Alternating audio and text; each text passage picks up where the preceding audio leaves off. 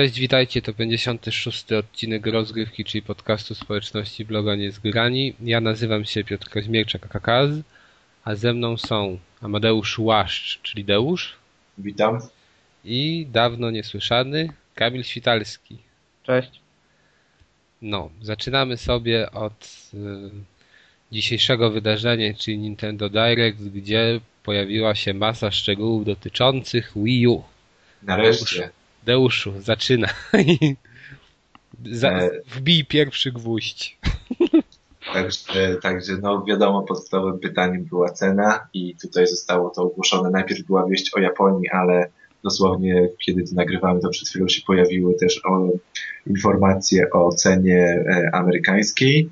I tak są, można, są dwie wersje Wii U, czyli jest Basic Set, czyli taki podstawowy set zawiera konsolę, która ma dysk e, o pojemności 8 GB, czyli tyle co przeciętna komórka, telefon komórkowy. E, zawiera jeszcze, no wiadomo, konsolę, jeden pad e, i to jest chyba wszystko, jeden No. pad i to kosztuje 299 dolarów, czyli 300 dolarów. Jest jeszcze deluxe set dla najbogatszych, który A, i tak, ale to ja sądzę, powiedzcie, jak tak mówi, że to było z 8 giga, to ja sądzę, że to Deluxe to będzie, wiesz, z 500-600 giga. deluxe, wersja Chyba deluxe, megabajtów. Deluxe, Deluxe ma wersję e, 32 GB Mhm. i oprócz tego, co normalna wersja, to jeszcze zawiera e, tam chyba no taką stację dokującą na tego pada i tam jakieś tam Aha, ale to jest naprawdę ekskluzyw. Także, także i to jest, to kosztuje 50 dolarów więcej, czyli 350 e, dolarów kosztuje ta wersja Deluxe. Czyli żeby dostać dodatkowe e, 24 gigabajty, to musimy dopłacić 50 dolarów. No i Myślę, że, myślę, że 8 Warto. gigabajt, myślę, myślę, że już skoro Nintendo wkracza w erę cyfrowej dystrybucji, prawda, i gry w cyfrowej dystrybucji, myślę, że 8 gigabajtów spokojnie wystarczy na dobrą bibliotekę gier e, z, ha- z high-endową grafiką, tak. Z NES-a, tak. no, na pewno. ale po, po, powiedzcie mi tak w sumie. Tak, E. zmieści się jedna gra na tym dysku, dokładnie, tak myślisz. Ale nie, no Znaczy, ja wiesz, się no, boję, że będą te gry, które się tam nie zmieszczą, bo o ile, jeżeli dysk ma 8 giga, no to chyba do użytku nie będzie całych 8 gigabajtów, bo jeszcze jakiś tam system będzie musiał dojść, trochę na save odejdzie. Y, Więc no, ciekawe, jak oni sobie to w ogóle wyobrażają, skoro śniki, o który, które oni rano zapowiedzieli, mają być takie szybkie, e, że loadingów nie będzie, że nie trzeba będzie instalować na dysku. No dobra, to nie trzeba będzie instalować płytek na dysku, ale skoro oni chcą w tym swoim y, cyfrowym sklepiku zamieszczać też duże tytuły, a ich nośnik ma 25 giga, to znaczy może zmieścić do 25 giga, to powiedzmy, że na starcie nie tak, będzie jest, to, takich to, gier, Blu-raye są? Czy co to jest? To nie No, DVD? jak chyba nowy nośnik. Aha. E, No ale to w jaki sposób oni sobie to wyobrażają później, no chyba, że po prostu mają te nośniki, które są duże i szybkie, ale nie będą z nich w pełni korzystać. No nie, Już ale teraz słuchaj, wiedzą, ale no no, bo nawet no mów. No bo y, no ja na PS3 mam trochę więcej niż dwie gry na dysku. I, i Ale na Xboxie, ale Xboxy też masz 8-gigowe sprzedawane. no, no dobra, no ale 8 gigowe, ale już teraz mówię o tej 32. No ale nie, dobrze, dobrze, masz 8, ale masz możliwość sobie kupienia dużego dysku. No ale tu na pewno też taka będzie możliwość. Ja Nie, nie, no, na, start, na starcie 32 najwięcej możesz kupić. No ale to nie, nie, nie będzie możliwości podłączenia zewnętrznego dysku? Oj, no Stary, no 32 giga to jest, są karty, Ja wiem, do no ale- gdzie ludziom nie wystarczają. Ja wiem, wiem, no właśnie o to chodzi, czy będzie możliwość podpięcia. Bo Na wiesz, że pewno, oni jak mogli tylko kupisz- obciąć cenę specjalnie. jak kupisz dysk Nintendo za kolejnych 300 dolarów, to pewnie tak. No bo to jest, no wiadomo, wszyscy wiemy, że to jest żałosna y, wielkość, ale jeżeli jest rozszerzenie, to, to, to wiadomo, że oni to zrobią. Jeżeli jest rozszerzenie takie, że można tam gdzieś podpiąć sobie zewnętrzny dysk, najlepiej zwykły zewnętrzny dysk, a nie jakiś Oj, to jeszcze. Nintendo. no. to jeszcze. No, każdym- Nie, no to, to już możesz nawet nie kończyć, bo to na pewno to nie będzie możliwe. Nie, Na to- pewno to nie będzie. Nawet. Nie, nie. Chyba, że konsola polegnie w pierwszym tygodniu i wszystko No, w będzie dobrze. każdym razie, ale to, no, to po prostu oni są teraz znowu zacofani, jeżeli chodzi o grafikę, tak? Bo tam przecież ten poziom graficzny nie będzie super. I teraz co? I teraz jeszcze walność taki dysk, a podobno przecież były cały czas takie te, te, te ogłoszenia, że Nintendo w końcu w końcu zaczyna myśleć y, online. Znowu, a po- pokazuje No. to, co dzisiaj słyszymy, że znowu, że oni ciągle offline jednak myślą. Nie, no dobra, no ale załóżmy, że te gry będą ważyły 4 GB, tak? Tam do 5 powiedzmy. Więc kilka tych gier wejdzie, no ale no, mamy XXI wiek, jest rok 2012. Właściwie dużo osób pewnie kupi te konsole w 2013 roku, gdzie dysk y, do, gdzie konsola właściwie cała PS3 z 250-gigabajtową powierzchnią na dysku to jest kwestia, nie wiem, 700 zł, tak? Więc mm. w jaki sposób oni sobie to w ogóle wyobrażają, jak to ma działać, w jaki sposób to ma funkcjonować. Ja nie wiem, czy oni już w ogóle się dorobili tych kont, czy wciąż kupujesz gry w online i to jest, nie wiem, nie wiem na jakiej zasadzie to właściwie działa. Do konsoli to jest przyporządkowane. Do konsoli. To kiedyś Ale tam coś tam czytałem, chyba... że na DSI, jak e, ludziom padały konsole, e, wysyłali do, do serwisów, to jak dostawali konsolę z powrotem, to była bez gier i nie mieli jak ich odzyskać. No to, to podobnie, po, podobnie było z tym programem Ambasadora, że te, że te gry są przypisane do konsoli 3DS, więc ten. No, więc ja pewnie... nie wiem, no mam nadzieję, że chociaż tutaj trochę ruszą do przodu. No ale to, to, to, tak wiesz, do przodu, a z drugiej strony na przykład jak masz w przypadku Sony i tam piosenek na SingStarze, to jest podobnie że nie masz przypisanych ich do konta, tylko masz je przypisane do konsoli. To też jest chore, no ale tak jest. No dobra, ale w Sony gdzieś tam czytałem i z Rock Bandem chyba też było podobnie, że jak coś jest nie halo i ta konsola ci padnie, dzwonisz na infolinię tak, polską tak. zresztą i wszystko odzyskujesz, tak, że to ci za... nie zrobisz tego w przeciągu minuty, ale w przeciągu y, perspektywy tygodnia wszystko odzyskujesz, a tutaj wydajesz dużą kasę, no bo te gry nie są tanie, no nie oszukujmy się. Oni nie. za te klasyki sobie w ogóle wołają chore pieniądze. E, no i to, no, no i właściwie nie wiem, czy, czy da się to odzyskać i ile to trwa i jak, jak to wygląda. Więc no ja na Wii nie kupię i na 3DS-ie, jak się w końcu dorobię, też nie kupię żadnej gry e, z Virtual Console, bo to, to jest w ogóle dla mnie igranie z ogniem, tak? Coś się stanie. No ale co tam igranie z ogniem? No ale wiesz, no bez przesady, no kupisz sobie grę jakąś tam, która trwa, nie wiem, na 4 godziny, no to przejdziesz i co? I, i tak będziesz sobie myślał, że nie wiem, że a nuż mi za dwa lata padnie konsola, jak już tę grę będę miał dwa lata. No ale stary, to nie jest tak, bo ja kupuję na PS3 gry z PSX-a, bo ja myślę głównie o klasykach, tak? E, kupuję gry z PSX-a, które po kilku latach wciąż, e, wciąż odpalam, bo wciąż są dobre, nie wiem, jakieś crashe. No nie, no dobra, no ale wiesz, ale to w tym wypadku już będzie yy no tak samo mogłeś kupić taką, wiesz, na przykład na PlayStation 2 sobie grę i teraz masz ją na PlayStation 3 i też musisz zapłacić za nią ponownie. No bo to jest inna konsola, no to dajmy na no to. No dobra, że... ale nie, nie, nie, chodzi mi.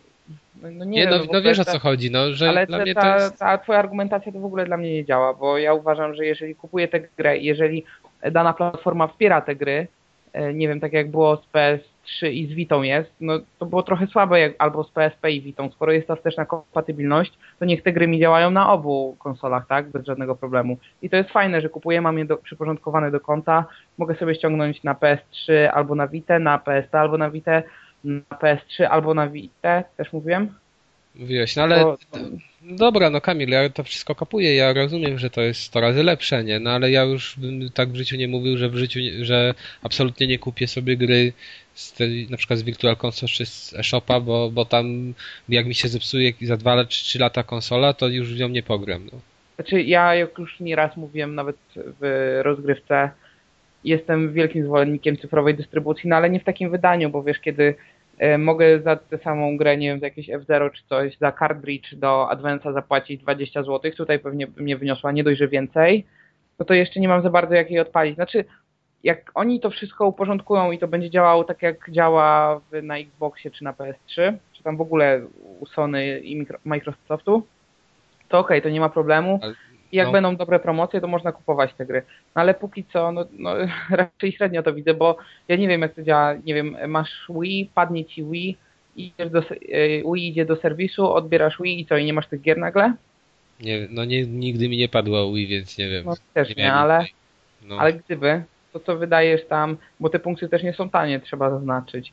Wydajesz, nie wiem, 50 zł na Zeldę z Nintendo 64, która jest warta... 30, nie, to chyba to chyba około 30 tam paru złotych wychodzi. Nie, chyba trochę więcej jednak, bo kiedyś chciałem kupić, aż w końcu taniej mnie wyniosło Nintendo 64 i Zelda. Czy tam... No. A to, aha, to jest 64 to może, bo tam są, w zależności od platformy są te ceny ustalone. No, no, no, ale te 64 to właśnie tam około 50 zł chyba wychodzi z tymi punktami. No, Dobra, no nieważne, no w każdym razie już to pokazuje chociażby ta wielkość dysku, że oni tak nie myślą cały czas tej perspektywie, wiesz, nie? Żeby, żeby zjednać sobie graczy, którzy chcą cyfrowej dystrybucji, no bo to, nie wiem, no jak, jak tutaj cyfrowa dystrybucja na, na, na przykład 8 giga ma funkcjonować? No jak? Tak jak do tej pory. No i tyle, no, w temacie. No ale dobra, no tam już trochę zeszliśmy sobie, wydaje mi się, za mocno na, w tę stronę, ale... Ale już wszyscy są- teraz są napaleni, bo chcą wiedzieć, kiedy będą mogli to kupić, prawda? Y, Tak, właśnie. No, także jeśli ktoś mieszka w Stanach, to e, będzie to mógł zakupić 18 listopada.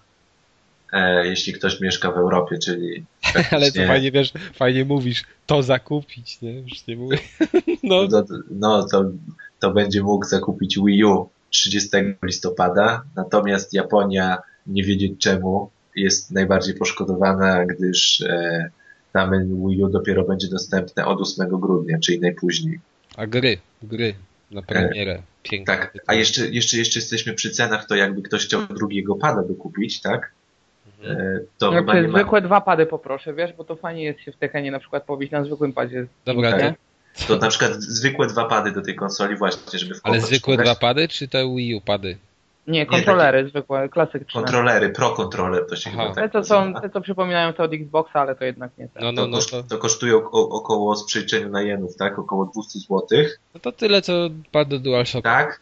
Natomiast jeśli byś chciał się pobawić e, z, z drugą osobą, z tym pad, tabletem, padem, czy czymkolwiek to, to jest, to, to jest wydatek rzędu 600 zł. Żartujesz. Nie, Nie. 600 złotych? tak. O Boże! No, Ale znaczy, to jest, warto też to jest zabójstwo, że- to jest, znaczy samobójstwo to jest. Znaczy, ale y, teraz stanę w obronie Nintendo, bo znaczy cena jest chora, tak, i w ogóle ten pad, jak przed chwilą widziałem go na tym Nintendo Direct, jak on wygląda, jak on jest wielki, no to to jest w ogóle kosmos dla mnie. Ale jeszcze chyba nie pokazali żadnej gry, która by stricte wymagała obu tych, y, znaczy dwóch tych padletów jednocześnie. To No chyba dobra, jest no, tak, że ale może nie- być jeden padlet i nie wiem, y, Wiilot, cokolwiek, więc chyba... No, ale znaczy bez przesady, no wiesz, no to- gry, która by oba jednocześnie Ale wymagała. Kamil, no ale to jest, oni po to to robili, żeby były gry obsługujące takie rzeczy, no. No jak? No No, nie, no. Ale masz za 6 pady, ma- można tak się- teraz kupić, więc no ale no, tak się chwalą, wiesz, takimi, że taki, tą obsługą, to się okazuje, że praktycznie, żeby pograć sobie we dwójkę, to kupu, to, to kontrolę kosztuje tyle, co kurde konsola przenośna. no.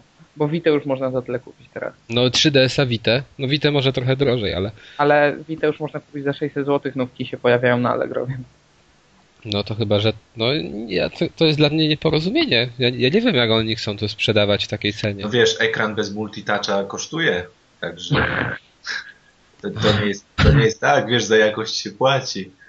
Tak. i kabel HDMI masz w pudełku droższej A.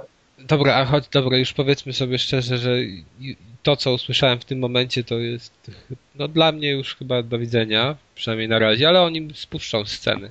No ale nie, to wiadomo, wiadomo, ale kto sprzedaje konsole? Gry, prawda, na starcie. Naprawdę. Czyli wchodzimy, czyli wchodzimy sobie do, załóżmy, W e, największy, 30 największą zaletę do, Wii U gry. tak, do, do Mediamarktu i bierzemy konsolę Wii U i gry, które będą stały na półeczce. To uwaga, FIFA 13, także No, ma, rewelacja sens, ma sens, ma sens. I, E, i- Mass, ma, Mass, Eff- Mass Effect 3. Też ma no, sens. ma sens, no ma sens, bo tam będzie zakończenie na tej samym nośniku, na tym nowoczesnym, więc No ma tak, sens. bo to nie- dajesz, dajesz dalej, dajesz? bo to Special Edition będzie. Tak. Będzie sup, Super Mario Bros. Wiadomo, zaczynamy z Mario na Wii U. faj, fajnie, że będzie, bo na 3DS-ie nie było. Ale kto lubi Mario? No przecież Mario jest dla dzieci, no dalej. Mów. Nintendo Land. O, Czyli- O, must have. To, to gra rodzinna, to wiesz, to pierwszy, Ma- pierwsza gra na Wii U moja, no.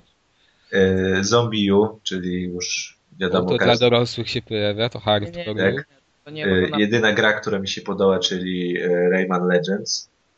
Mhm. Czyli, ale no niestety się nie oszukujmy, wiemy, że ta gra prawdopodobnie wyjdzie też na inne konsole niż Wii U. Jeżeli nie wyjdzie, to będzie trochę kwas. Tutaj tak. coś Kamil jeszcze mówi, że zombie, zombie U też może Znaczy, wyjść na ja inne. gdzieś tam kiedyś słyszałem, czy czytałem, że Zombie U też nie jest ekskluzywem i chyba na E3 to potwierdzali twórcy, ale no nie wiem, jeszcze się o tym głośno nie mówi, no bo to jest tytuł startowy na Wii U, tak, więc No i teraz nie wiem, bo jeszcze będzie z cyfrowej dystrybucji, będzie na przykład chyba Train 2 będzie z cyfrowej dystrybucji. Ale Train też- 2 nie ważył dużo, nie? Z półtora giga, więc nawet na tej mniejszej e, wersji konsoli się zmieści. Nawet tak, ale pięć wiesz, trainów, dwa wejdzie. Ale wiesz, no uważam, że Train 2, które wyszło na PC ta ile lat? Dwa lata temu? Nie, z rok No nie, temu. no rok. Jesienią zeszłego roku, listopad, grudzień. W grudniu na pewno było już. Ach nie, no tak, nie, no to jak po roku kupuję sobie konsolę i grę roczną, nie, to ma, nie, to macie Ale zwracam, słuchaj, słuchaj, to jednak jest nowość. DLC. Tam od razu jest DLC. Ale nie, no dobra, powiedzmy sobie szczerze, że, większ, że większość konsol ma line-upy bardzo słabe. Tu jest Mario, które to sprzeda, no i Zombie U, dwie gry, które generalnie chciałoby się pograć. I tyle. Nie, Chociaż tam wolałbym jest 100 razy Mario w 3D, no. Nie, nie, nie, jeszcze jest Toki Tori dwójka, także O. Też komórki. A nie, bo to dwójka, to już nie z komórki. I jeszcze jest Nano Assault Neo. To wiesz, to Kamil, to tak przechodzi, wiesz. Jedynka była za 2 dolary na komórki, dwójka będzie za, za 100 Nie, dolarów. nie je- jedynka, jedynkę mogłeś kupić za centa, bo było kiedyś w Humble Indie Bundle, także Właśnie. Ale w Handle Indie Bundle i jeszcze chyba było w tej takiej promocji na Androidzie z okazji 10 tysięcy pobrań, czy milionów, nie wiem. W zeszłym roku w grudniu były takie też tam za grosze dosłownie. no, Czy- ale natomiast okej, Ale załóż, jeszcze jest jedna gra, którą zapowiedzieli, y, która, no, przyznaję, robi na mnie wrażenie i to jest Bayonetta 2, która będzie od Platinum Games, znowu, znaczy też, e, i pracować nad nią będą ci sami ludzie, podobno. Ale podobno, znaczy prawdopodobnie i chyba nikt nie myśli inaczej, wyjdzie też na inne konsole. Znaczy, e, została ogłoszona jako ekskluzyw na tym Direccie, więc A, nie chce mi się w to wierzyć. tylko że, tylko że ona chyba nie została zapowiedziana na jakiś, na ten początek 2.13 dla, jest ona chyba tylko jest dla Japonii na razie, wiesz? Dobra, Tego, co powiedz, tu przeglądam, ale nie chcę kłamać. Natomiast y, powiedzmy sobie o tytułach, które wyjdą w przeciągu tego takiego okienka, czyli tam launch window, czyli tych pierwszych trzech miesięcy mhm. od wyjścia konsoli, czyli, czyli, do marca 2013 i to będą gry Alien Colonial Marines, Assassin's Creed, czyli kolejna gra, która będzie jedynka, jedynka? Nie, trójka, trójka, Assassin's Creed 3. A, a co, a w jedynkę i dwójkę to ci, co mieli Nintendo, to gdzie mają zagrać, przepraszam, na DS-ie? No. Nie, wi- nie wiadomo. Potem uwaga, rewelacja, Batman Arkham City. Wow, to Zastanawiam jest gra, się- która będzie miała półtora roku już wówczas. To, mhm. Ale ja nie Ale to rozumiem, nie jest ta sama gra, prawda? Nie, Nie, nie- nie, Jakaś bo to jest-. Armored Edition, także. No. O, nie, no. Także na sterydach. Ale ja nie rozumiem jakby, przecież ta gra jest gotowa, tak? To jest gotowa gra, to czemu ona nie wychodzi na premierę? Ale no dlatego, że to jest nowa gra. Co, co, w, niej- co w niej trzeba jeszcze dopracować? Ale to jest nowa gra, Deusz, nie, nie wiesz, ona ma tylko ten sam tytuł. Ale to, to samo jest, następ, następną grą jest Darksiders 2, którą też jest gotową grą, prawda? Ja, ja nie chcę tego recenzować, kolejne 20 godzin gry. Ale wszystkiego naraz nie przejdziemy, więc muszą nam dawkować szczęście. Potem jest e, Epic Mickey 2, czyli to, co wyjdzie też na inne platformy, Też pół roku później. Mhm. Potem jest Game and Wario, czyli po prostu O. WarioWare na Wii U. Za 200 zł pewnie. A Potem, potem jest Game Party Champions, czyli O. nikogo. jak? Potem jest Wszystko. Just Dance 4, czyli możemy sobie z tabletem potańczyć. O, a to, to świetny motyw jest. Naprawdę cudowny. A jeszcze może mata wyjdzie, wiesz, jakaś dodatkowa za 500 zł. Myślę, że tak. Potem mamy Lego City Undercover, ale to też wychodzi chyba na inne konsole. Mamy Ale to jest. Madena. Nie, nie, nie, bo to nie jest to, to Lego jest- GTA tak, takie jakby. Tak, chyba tak, to miał być ekskluzyw. Aha, to przepraszam. W takim No, razie. się nie myl, wiesz. Wii U to... Nie, no ale. No dobra, dajesz dalej i wtedy skomentuję już. Dobra, dobra. To Madden NFL 13, który wyjdzie wiadomo po premierze, bo teraz jest premiera Madena, jakoś na dniach, albo już była, albo jest. Potem mamy Marvel Avengers Battle for Earth. Nie wiem, co czy to to jest. Nie, Ja, właśnie nie ja, wiem. czy to- to, to jest tytuł, na który czekam od lat. Znaczy No, ja potem- lubię Avengers Marvel, wszystko spoko, ale no nie wiem co to jest, więc póki Na to pewno. jeszcze się nie ekscytuję. Potem jest Monster Hunter 3 Ultimate. O, Ale to, to, to jest gra, która wyszła na Wii i która już jest na Wii dostępna nawet w Europie, tak? Czy Tak, to jest jakaś edycja rozszerzona też? Tak, tak, tylko no, połowa No, tych Kamil, tytułów no. już wyszła i wy, albo wyjdzie przed premierą Wii U, ale to nie o to chodzi. NBA 2K13, które też będzie miało za niedługo premierę, również będzie kolejna świeżynka, która gra już jest, ale nie może wyjść na premierę, to jest Ninja Gaiden 3. A to jest bardzo dobra gra, polecam. Ale uwaga, bo to jest e, Razors Edition, także wiecie. Będzie Ja- ostro. Ja, ja powiem tylko, że polecam, bo to jest bardzo fajna gra, tylko że ile to będzie też z rok po No premierze, to ty nie? Musisz kupić wiosną sobie, no to musisz sobie kupić Razor's Edition. Ale ja mam na Xboxa wystarczy. Rabbids Land, czyli to jest gra chyba z tymi kurlikami, tak, od Ubisoftu, pewnie jakieś No, minigierki. nie No już nie chcę mówić Oni mają na Wii mieli takie. Ale te na Wii były spoko. Po, mam- Potem ko kolejny tytuł, na który czekam, Rise of the Guardians, the video game. Okej. Dobra, O. coś ciekawego? Po, nie, no jest ciekawa gra Runner 2 i to jest, wygląda tak, i to jest, wygląda tak To samo. jest to, co na iOSie było? Tak, tak, tak, tylko że to jest druga część tego. O, o, no. O, Bo to Wii U jest potężnym sprzętem, tak, że można sobie przenieść, prawda? Ale wiesz, no może to dlatego jest to 8 giga, bo takie będą gry. Ej, no dobra, no ale teraz spójrzmy na to tak szerzej i można się pośmiać, bo faktycznie te gry my już żeśmy w większości grali, jeżeli byliśmy nimi zainteresowani, albo zagramy szybciej, bo będą na premierze. Druga sprawa jest też taka, Chyba, że my- mamy tylko Wii. No, nawet jeżeli nie zagramy do czasu ich premiery, tam załóżmy e, pesymistycznie, że to będzie marzec, no to jeżeli taki Epic Mickey wychodzi kiedy? W listopadzie, tak? Czy w październiku? No to już stanieje. to będzie kosztował połowę ceny, jak nie tych 10-15 funtów e, na wyspach. No i okej, dla nas to nie jest. To, no, nas to po prostu nie interesuje, ale są też ludzie, którzy są wierni Nintendo i oni grają tylko na Wii, nie wiem, 3DS-ie, ewentualnie jakichś tam jeszcze starszych platformach i nie posiadają PS3 ani Xboxa. No więc dla nich to na pewno będzie jakaś fajna uczta, tak, że zagrają sobie w tego Mass Effecta, który jest dostępny na trzy inne platformy. No tylko, że nie oszukujmy się, no, graczy, ludzi, którzy grają na co dzień, którzy grają dużo i którzy siedzą na tym, interesują się tym rynkiem, no to, to, to nic z tych startowych tytułów nie przekona, no bo ja Mario chętnie, ale jeszcze mam do nadrobienia tego z 3DS-a. Zawsze mogę powrócić do masz Mariana, do które są... nadrobienia z 3DS. Nie, nie, jednego, bo ja tylko jeden mnie interesuje. No ale to ten drugi też się nie interesuje na Wii U w takim razie. E, Super Mario Galaxy mogę odpalić i przejść raz jeszcze, bo to jest tak rozbudowana i tak dobra gra, że też będę się świetnie bawił. Mhm. E, No i drugą grą, która mnie naprawdę interesuje, bo która jest ekskluzywem e, i, i no przynajmniej twierdzą, że jest ekskluzywem, no to jest ta Bayonetta 2, tylko że ona nie wychodzi na starcie, więc no, ja automatycznie gdzieś tam zrzucam to na drugi plan i pewnie do czasu, kiedy ona wyjdzie i wyjdzie jeszcze w Europie i będzie warta swojej ceny, bo jeszcze jak na nieszczęście pewnie będzie zbierała same czwórki i piątki, Już jestem. Niestety nie w szkali szkolnej, no to, Deusz to, wrócił ze światów. to No. kupimy sobie cały zestaw za grosze. No jeszcze jest ten Rayman Legends, ale no też nie chce mi się wierzyć, że on nie wyjdzie na inne platformy, no bo nie sądzę, żeby Ubisoft taki tytuł zostawiło tylko Wii U. Chociaż kto ich tam wie. Czy padło No, podstawowe pytanie, dla kogo to jest konsola?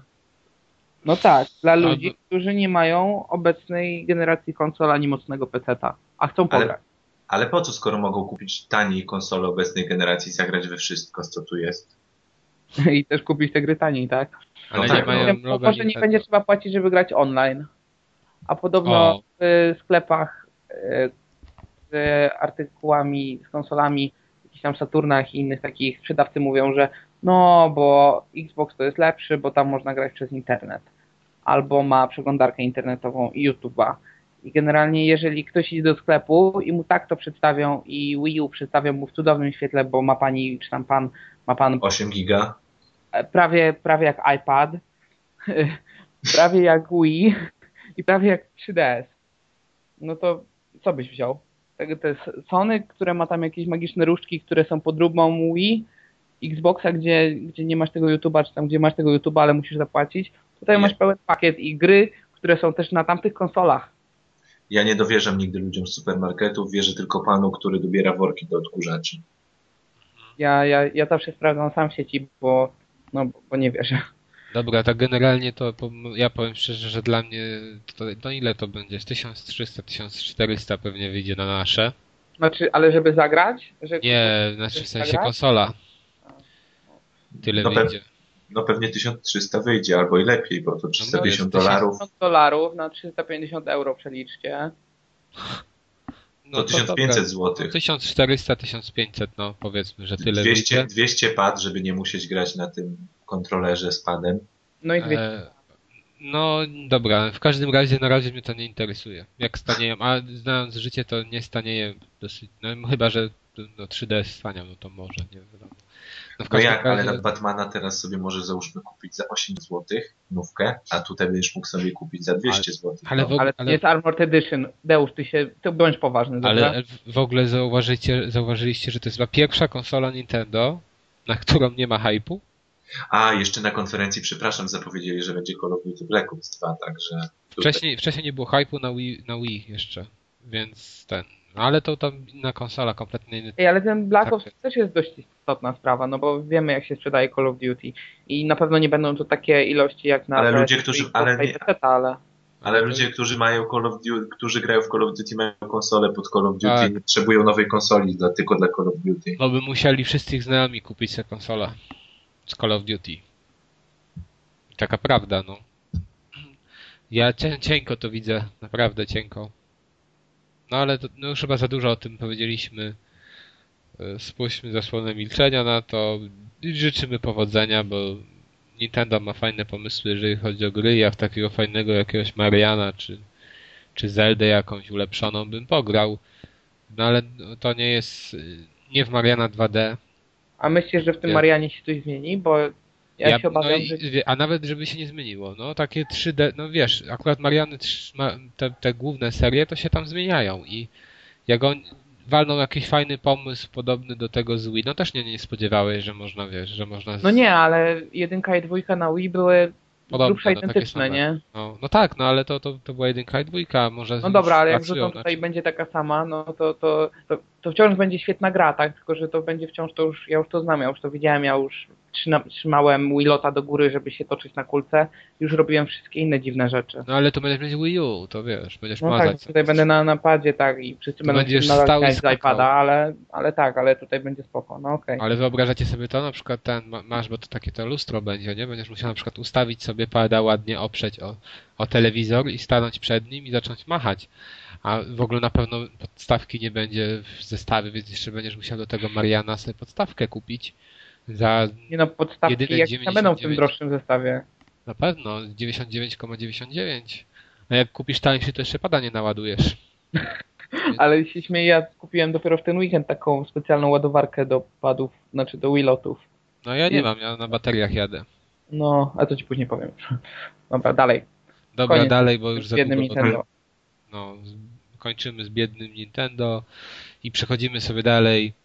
E, taki szybki news, tylko PlayStation Plus można już dostać za 150 zł. Na rok do, ta promocja trwa do chyba 19 września, więc warto skorzystać. Ja już sobie przedłużyłem. E, jest tyle gier, fajnych rzeczy w tym miesiącu. No Red Dead Redemption, które pewnie każdy ogrywał, ale będzie też Double Dragon. I No, Kamil no, będzie. się umówić na Double Dragon. Okej. E, co tam dalej? No, na pewno będą fajne gry, więc warto. I ja nigdy się jeszcze, no nigdy nie straciłem na inwestycji w PlayStation Plus. Ja też nie, szczególnie, że co, co tydzień właściwie odpalam i, i niby śledzę na bieżąco, ale zapomniałem w ogóle o machinarium, którego tam na początku jakby nie było, bo on miał jakieś tam opóźnienie w stosunku do daty, którą podaje pierwotnie chyba. I wczoraj wszedłem, bo robiłem zakupy, bo dużo fajnych rzeczy się pojawiło i jedna gra pojawiła się tydzień wcześniej, którą oczywiście też kupiłem, ale to o niej później. E, No i sobie jeszcze ściągnąłem machinarium tak do kompletu. No bo jest za darmo, to dlaczego nie? Dobra. Czyli Znaczy, nie jest za darmo, przepraszam, przepraszam, to nie jest darmo. no właśnie, i to nie jest twoja gra, tylko ty ją wypożyczasz. Tak, okej. Ściśli, po prostu ściśli, bo jak mówią ludzie później, znaczy piszą ludzie, że jak ktoś mówi, że za darmo, to kłamie. Więc to nie jest za darmo, ale to się opłaca. No tak. W każdym razie jedziemy dalej. Ym, Taki teaser został pokazany nowej gry Keiji Inafune, czyli kolesia, który stworzył na przykład Megamena. Eee, widać jakieś zombiaki, widać jakąś sieczkę, nic poza tym. Wszystko wygląda fajnie, całość będzie się nazywać Jaiba. Jak przeczytałem tytuł, to mi się zdarzyło z takim anime, które na RTL No, 7 bardzo dobrym zresztą. leciało, ale takim, no, bardzo zabawnym anime, pamiętam. Mhm. Wojowniczy Samuraj, jakoś taki był tam podtytuł też w Polsce, nie? Coś tam, nie jarzę teraz jak to, czy to miało No. W każdym Miało, razie to jest zupełnie inna para kaloszy. ciemna atmosfera, dużo krwi. Jeżeli ktoś, no można sobie zobaczyć trailer. Wygląda to fajnie, ja na pewno sobie poczekam. Tylko też chyba nie ma informacji, czy to będzie tytuł na e, PSN i Xbox Live, czy może coś innego. Czy może to będzie pudełkowy, chyba nie ma takiej informacji. No w każdym razie wygląda to fajnie, no ale to jest dopiero taki teaserek i dlatego o tym tylko krótko wspominamy. Eee, kolejny taki króciutki news. Halo 4 na Xboxa 360 będzie po polsku, w całości po polsku. Jak wszyscy dobrze wiemy, poprzednie, poprzednie Halo, chyba Halo Wars wyszło po polsku na Xboxa 360, natomiast ta trójka i ten, ten, ten poprzedni, jak ten poprzedni miał jakoś tam inaczej. ODST chyba. Reach. No, Reach. Reach, to, to one chyba nie wyszły, po, no Reach na pewno nie wyszedł po polsku. A jeszcze E. był ten remake. I ten remake też nie wyszedł, tam nawet na pudełku było oznaczenie, że jest, a nie, jest, nie był po polsku. A, A- to jest z dubbingiem, tak? Bo A tutaj prawda. będzie tak, a tutaj będzie full wypas. Uważam, no fajnie, że- Nie wypas. nie wiem, Uważam, czy, że nawiązując do ramówki TVN-u, to Masterchefa powinien podkładać na przykład Magda Gester. Tak. ale to jest Master Chief, wiesz, to jest zasadnicza różnica. Znaczy, nie wiem, czy, czy miłośnicy Halo w Polsce będą się jarać tym, że jest po polsku pewnie będzie więcej narzekania niż, niż e, pozytywnych opinii, ale ja uważam, że to jest fajne, bo Sony już polonizuje właściwie wszystko, co się da, nawet te mniejsze gry, które wychodzą na PSN-ie mają polskie wersje językowe, co często mnie dziwi, jak ściągam jakąś tam dość małą produkcję od Sony, e, Super Stardust, tak, który w życiu bym się nie spodziewał, że odpalam i on jest po polsku. I to jest bardzo fajne i, i cieszę się, że Microsoft też idzie w tym kierunku. Ja No Forza Horizon też ma chyba dostać dubbing. Tak, Forza tak. Forza Horizon też będzie po polsku, chociaż nie wiem, czy, czy, czy to będzie wersja kinowa, czy nie. Gdzieś tam widziałem jakieś nagłówki, ale jestem jeszcze trochę do tyłu z newsami. Więc. Mnie w ogóle tam ten tytuł nie interesuje. Powiem wam szczerze, że mam Gran Turismo od chyba stycznia, Ale które? gra piąte. I Aha, myślałem, że trzecie. pół godziny w to Gran Turismo piąte. Oko, Dobra. ja tak z Forcą dwójką. Co tu mamy dalej?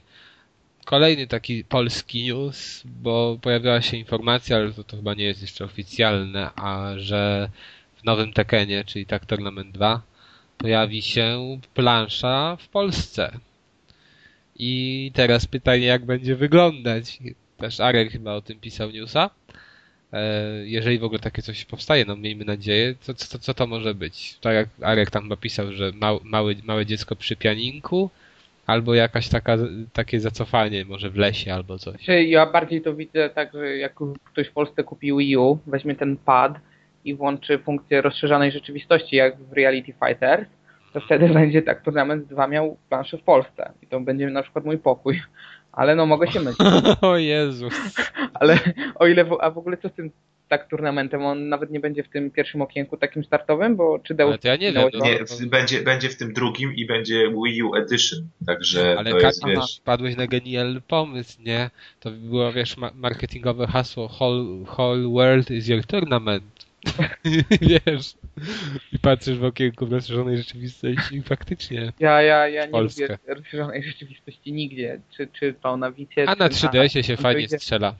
No nie, znaczy dla Fajnie mnie się nigdzie, ale Na 10 minut, ale fajnie. okej. Tak No. gra na, na komórki ostatnio, na, to nie pisałem na Androida polskiego studia. E, Shoot AR ona się chyba nazywa. y, Shooter. Chyba D Shoot AR, czyli z razem pisane, czyli The Shooter tak naprawdę, jakbyśmy chcieli No, no, no, ale w każdym razie bierzesz e, telefon, czy tam smartfon, czy tam tablet z Androidem e, i biegasz z, za kumplami i tworzycie jakby taką sieć, biegasz i strzelasz do nich za, pośredni, za pomocą tego swojego telefonu i tam, nie wiem, to jakoś loguję. Nie miałem w sumie z kim zagrać, więc tylko trening mogłem ogarnąć. Za pomocą GPS-u się łączycie. Tak, tak, tak. I masz nieograniczoną liczbę map, tak, bo yy, korzystasz z Google Maps i wszystko wygląda fajnie, tylko wyobraź sobie taki słoneczny dzień, kiedy biegasz z tą baterią, która nie wytrzymuje. E, Musisz mieć ekran rozjaśniony, tak, no bo inaczej nic nie zobaczysz.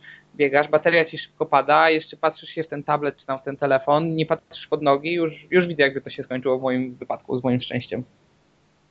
No, Źle. ale- no tak. Okej. E, Kolejny krótki news. Phoenix Wright kolejny zmierza do 3DS-a. Wszyscy się cieszą, chociaż niektórzy mówią, że się nie cieszą, bo te ostatnie Phoenix Wrighty niby nie były takie dobre. No ale Phoenix Wrighty były dobre.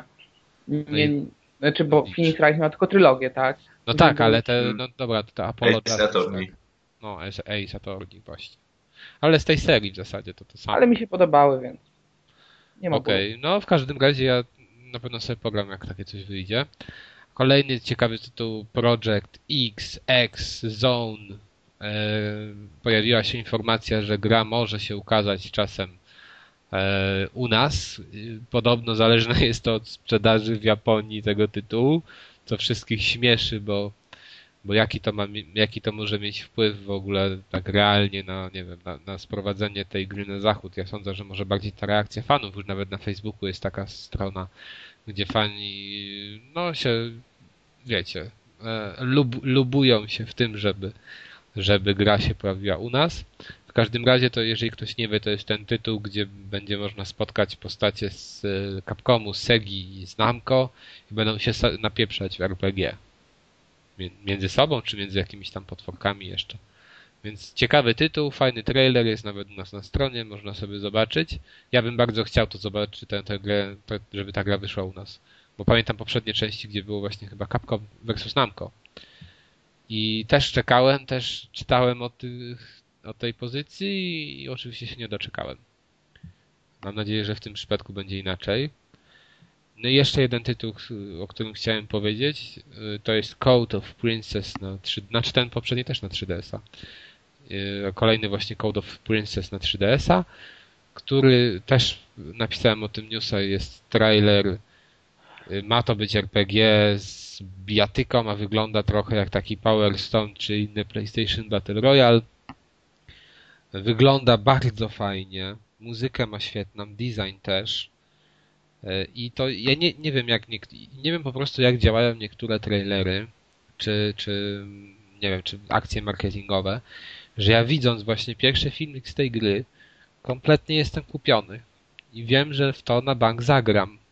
A widząc i słysząc o PlayStation Battle Royale, to po prostu y, myślę sobie po cholerę. Bo to jest po prostu śliczne, to znaczy to jest takie... Że to, to nie jest do końca śliczne, bo jak, jak ta grafika tak się bliżej jej przyjrzeć, to może ona nie jest doskonała. Ale, ale było. estetycznie To jest taki DS fajne. dla mnie. No, ale tak estetycznie właśnie to może wygląda. Ta muzyka jest świetna w tych trailerach. One są właśnie bardzo fajnie zmontowane. E, To, to, to podkreślanie tego, że tam się spotyka ciągle nowe postacie i później one mogą wchodzić w skład naszej ekipy, czyli będzie jakiś wątek fabularny. Nie, nie wiem, ale tu, tu wszystko jakby do siebie pasowało. I może dlatego właśnie w to na pewno zainwestuję, a w ten Battle Royale to po prostu oleję, no. To, totalnie wi- widząc kolejne filmiki właśnie z PlayStation All Stars Battle Royale, no nic nie czuję. Czuję tylko tyle, że nigdy w to nie pogram.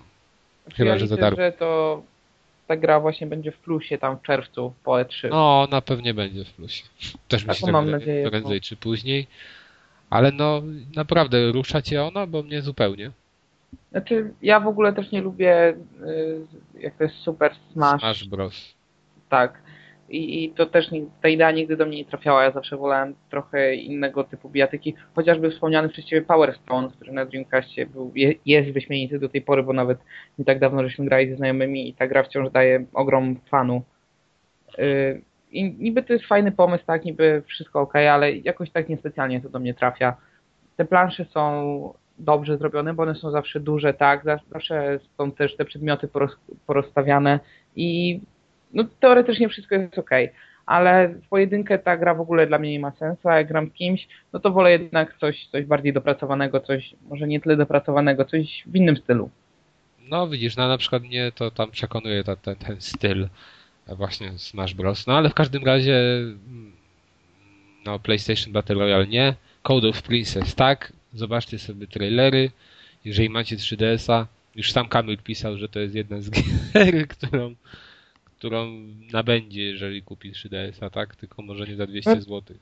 No na pewno nie za 200 zł jest. Okej, No nie, nie ma takiej. to przechodzimy, No, ale- so, 3D No. coraz bliżej dla mnie. przechodzimy sobie do gier. E, No i może zaczniemy od świeżynki, która się pojawiła wczoraj na PSN-ie jako ekskluzyw dla PlayStation Plus, tygodniowy za 26 zł. Za tydzień dołączy do zwykłej oferty PSN-u i do Xbox Live Arcade Jet Set Radio HD, czyli odnowiona wersja Jet Set Radio z Dreamcasta. Kamilu, ty grałeś na Dreamcastie, więc na pewno możesz powiedzieć, czy są jakieś zmiany. Ja czytałem o tym, jakie są zmiany i niektóre są poważne w tym sensie, że jakby usprawniły tak rozgrywkę, czyli kamera chociażby. No tak, tak. Yy, ogólnie z Dreamcastem jest taki problem, że my się nie bardzo lubimy z tamtejszym padem. Yy, więc automatycznie yy, granie na PlayStation jest dużo wygodniejsze dla mnie. Y, gałki, jak we współczesnych grach, tak jedną nawigujemy postacią, lewą, a prawą możemy sobie zmieniać y, kąt patrzenia kamery. Przez to w ogóle gra się zupełnie inaczej, bo no bo w końcu można w to normalnie zagrać. Ja przyznam, grałem w Jet Set Radio przed laty, chwilę po premierze, ale to u kolegi. No, nigdy nie przeszedłem wtedy w całości. Później jak nabyłem własnego Dreamcasta w zeszłym roku też trochę pojeździłem. No ale kiedy już usłyszałem, że będzie w, na PSN-ie i na Xbox Live, to zdecydowałem się wstrzymać i skończyć grę już na, na konsolach obecnej generacji. Szczerze mówiąc, pograłem dość krótko, bo nie wiem, ze dwie godzinki dopiero pojeździłem, z czego sporo spędziłem w tutorialu, bo on jest taki przyjemny e, i, i, i, tak miło Bardzo. się jeździ. Znaczy, jeździ się przyjemnie, bo bez żadnej presji, Ale tak? po, po, powiedz, czy po tych dwóch godzinach skończyłeś ten tutorial? No, no, No. Nie, nie skończyłem po dwóch godzinach tutorialu, bo zawsze było coś nie tak, zawsze coś mi nie wychodziło, a tam jak kombosy w Tonym Hawku, tak e, tri, za triki, tak tutaj też e, tutorial wymaga dość sporego kombosa, znaczy dla wprawionych Tak, ale- nie ale żaden problem. Ale powiedzmy sobie szczerze, że te kombosy są bardzo uproszczone w porównaniu do Tony Nie, nie, no kombosy to, bo w tej grze nie chodzi tak naprawdę o kombosy, tak? W tej grze chodzi o, to jest zwykły arcade, gdzie jeździsz na rolkach, zbierasz puszki ze sprayem e, i robisz graffiti, tagujesz to, co ci zamazali, masz, e, znaczy ja zawsze mam taką technikę, że najpierw zbieram puszki, a później podbijam i, i masowo robię te graffiti. Graffiti robimy też, bo to Dreamcast to w ogóle był taki czas, kiedy, bo to oryginalnie gra ukazała się w 2000 roku i to był ten czas, kiedy oni byli zachłyśnięci quick time eventami, więc y, są proste tagi, które po prostu wciskasz na PlayStation 3, to jest L2 i zamazujesz graffiti i tyle, ale są też takie bardziej skomplikowane rysunki, Tak, tak, E, ze strzałkami. Znaczy są tak, tak, strzałki i gałki. gdzie nie dość, że więcej puszek farby zużywasz, to jeszcze masz właśnie gałką, musisz robić różne tam y, gesty. Czyli tam półkole, całe koła w lewą, prawą stronę. Nie jest tego może dużo, ale no, no są te quick time eventy, bo to był ten czas, kiedy, kiedy one były na fali. Znaczy to jeszcze e, nie to, to na fali w sensie Dreamcastowym, tak, że to zaczął się przebijać, coś nowego to było. No tak, tak, tak, tak, bo to tak jak Shenmue miało tego dużo. Na fali to wiesz, w zasadzie od God of War'a. To jest tak naprawdę. No tak, ale chodzi mi o to, że już się wtedy pojawiały i już wtedy tego dużo używali. Stosunkowo zaczy, zaczynali tego coraz więcej używać. No na Dreamcastie jest dużo gier, które korzystają Quick Time Eventów. No i, i co właściwie można o tej grze więcej powiedzieć? No można powiedzieć to, że e, tak jak powiedziałeś teraz nawet nie, zdawałem sobie sprawy, że dwa- 2000 e, dokładnie, myślałem, no gdzieś koło tego, ale nie wiedziałem dokładnie, że 2000, wiesz, teraz mi to tak uświadomiło, że to 12 lat minęło i ta gra cały czas wygląda ok. Ona tam została No, chyba, gra jest trochę podrasowana, tak? No ale ona jest, ale- podras, ona jest tak, sprite'y nie są podrasowane, w tym sensie, że nie ma nic nowego, one są po prostu, jest Znaczy, rozdziałka. Tak, no, bo, tak, ale trzeba też powiedzieć, że w jakiej stylistyce jest gra utrzymana, bo to też zawsze wiele wyjaśnia. No to jest, e, no Jezus Maria, jak okami. Jaki jest okami? zapa- cel shading. Właśnie. Gra utrzymana jest w stylistyce cel shadingu, więc te gry jakby starzeją się wolniej, tak? Starzeją się z klasą pod względem grafiki. E, No i tutaj nie wiem, czy zwróciłeś uwagę, bo tam w menu jak masz e, dookoła jak jeździsz, masz te ra- radio, masz i różne inne tam te gadżety, mapka, Mhm. leaderboardy, No, no, no. to jak jest ta scena z radiem, to tam faktycznie widać, że ta gra ma swoje lata, ale kiedy już jestem w rozgrywce, gdzie no jest dynamicznie, tak, dzieje się więcej, tak naprawdę nie ma większego problemu, bo ta gra prezentuje się super. Kolory są nasycone tak, jak były dawniej. E, całość robi wciąż wrażenie, sterowanie daje radę, bo mimo, że to nie jest Tony Hawk'i, że nie robimy tysiąca sztuczek za pomocą kilku klawiszy, właściwie w grze tylko skaczemy, rysujemy graffiti i przyspieszamy, tak? Bo to są, no i sterujemy prawo. No tak, i trik polega na tym, że, wyskak- że praktycznie jak najedziesz na rampę, to on sam robi i liczy ci triki, albo jak wyskoczysz z tej rampy, to robi przewrót w tył, w bok, coś w tym stylu i tyle. Tak, tak, tak. Ty w zasadzie nawet nie kierujesz tym, tym, tym, jak ten trik ma wyglądać, tylko wciskasz jeden przycisk i on jest albo wykonywany, albo nie jest.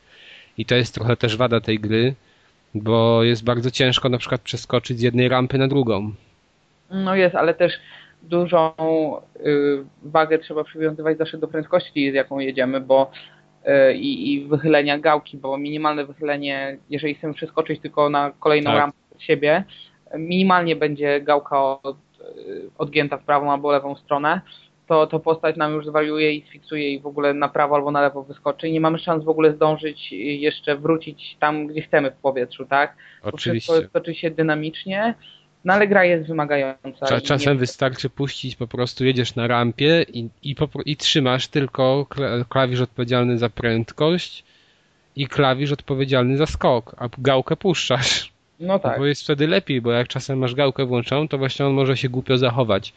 Bo powiedzmy sobie szczerze, że no, mechanika tej gry troszkę nie przystaje już do dzisiejszych realiów, natomiast nie na tyle, żeby tą grą się fajnie nie bawić. Moim zdaniem dodanie obsługi prawej gałki analogowej y, dało jej drugie życie, bo, bo no, jak grałem rok temu na Dreamcastie, To jak tam się kamera Pomijając- obsługiwało? wiesz co, nie mam pojęcia, nie wiem czy ona nie była automatyczna, Mhm. ale wiem, że coś z nią było nie tak. To E, wszyscy no, podkreślają, że właśnie tutaj to jest bardzo duże usprawnienie, ta kamera. Nie, w ogóle cieszy mnie, że ta gra dostała drugie życie. Nigdy też nie grałem w jej kontynuację, która ukazała się w, nie wiem, 2002 Na Xboxie albo 2003 chyba. roku. Mhm. Na Xboxie tylko tak. I, I nawet sprawdzę teraz, jak się tutaj już uporam, jak gra daje sobie radę z 360, znaczy, czy 360 mi ją odpali i jeżeli będzie gdzieś dostępna w normalnej cenie, to chętnie kupię. Mhm. E, bo, bo nie wiem, czy graliście w gry z Xboxa na 360, ale one naprawdę fajnie wyglądają, jeżeli macie konsolę wpiętą dobrym kablem. Tak samo jak gry, jak sam Xbox pierwszy, świetnie się prezentuje, kiedy jest podpięty komponentem. Znaczy świetnie, no wiadomo, mamy 2012 rok, tak? Ale no, wygląda akceptowalnie i naprawdę można się wciąż dobrze bawić. Okej, no w każdym razie jeszcze chciałem powiedzieć, że em, że ta gra, jeżeli, no właśnie jest taka uboga, jeżeli chodzi o triki. Wygląda ładnie i to, mi- to, to, to mnie tak wiesz ujęło, że, że to cały czas wygląda fajnie. Absolutnie nie może być mowy takiej, że kogoś odrzuci oprawa, co przy wielu grach się takich starszych zdarza, tutaj tego nie ma.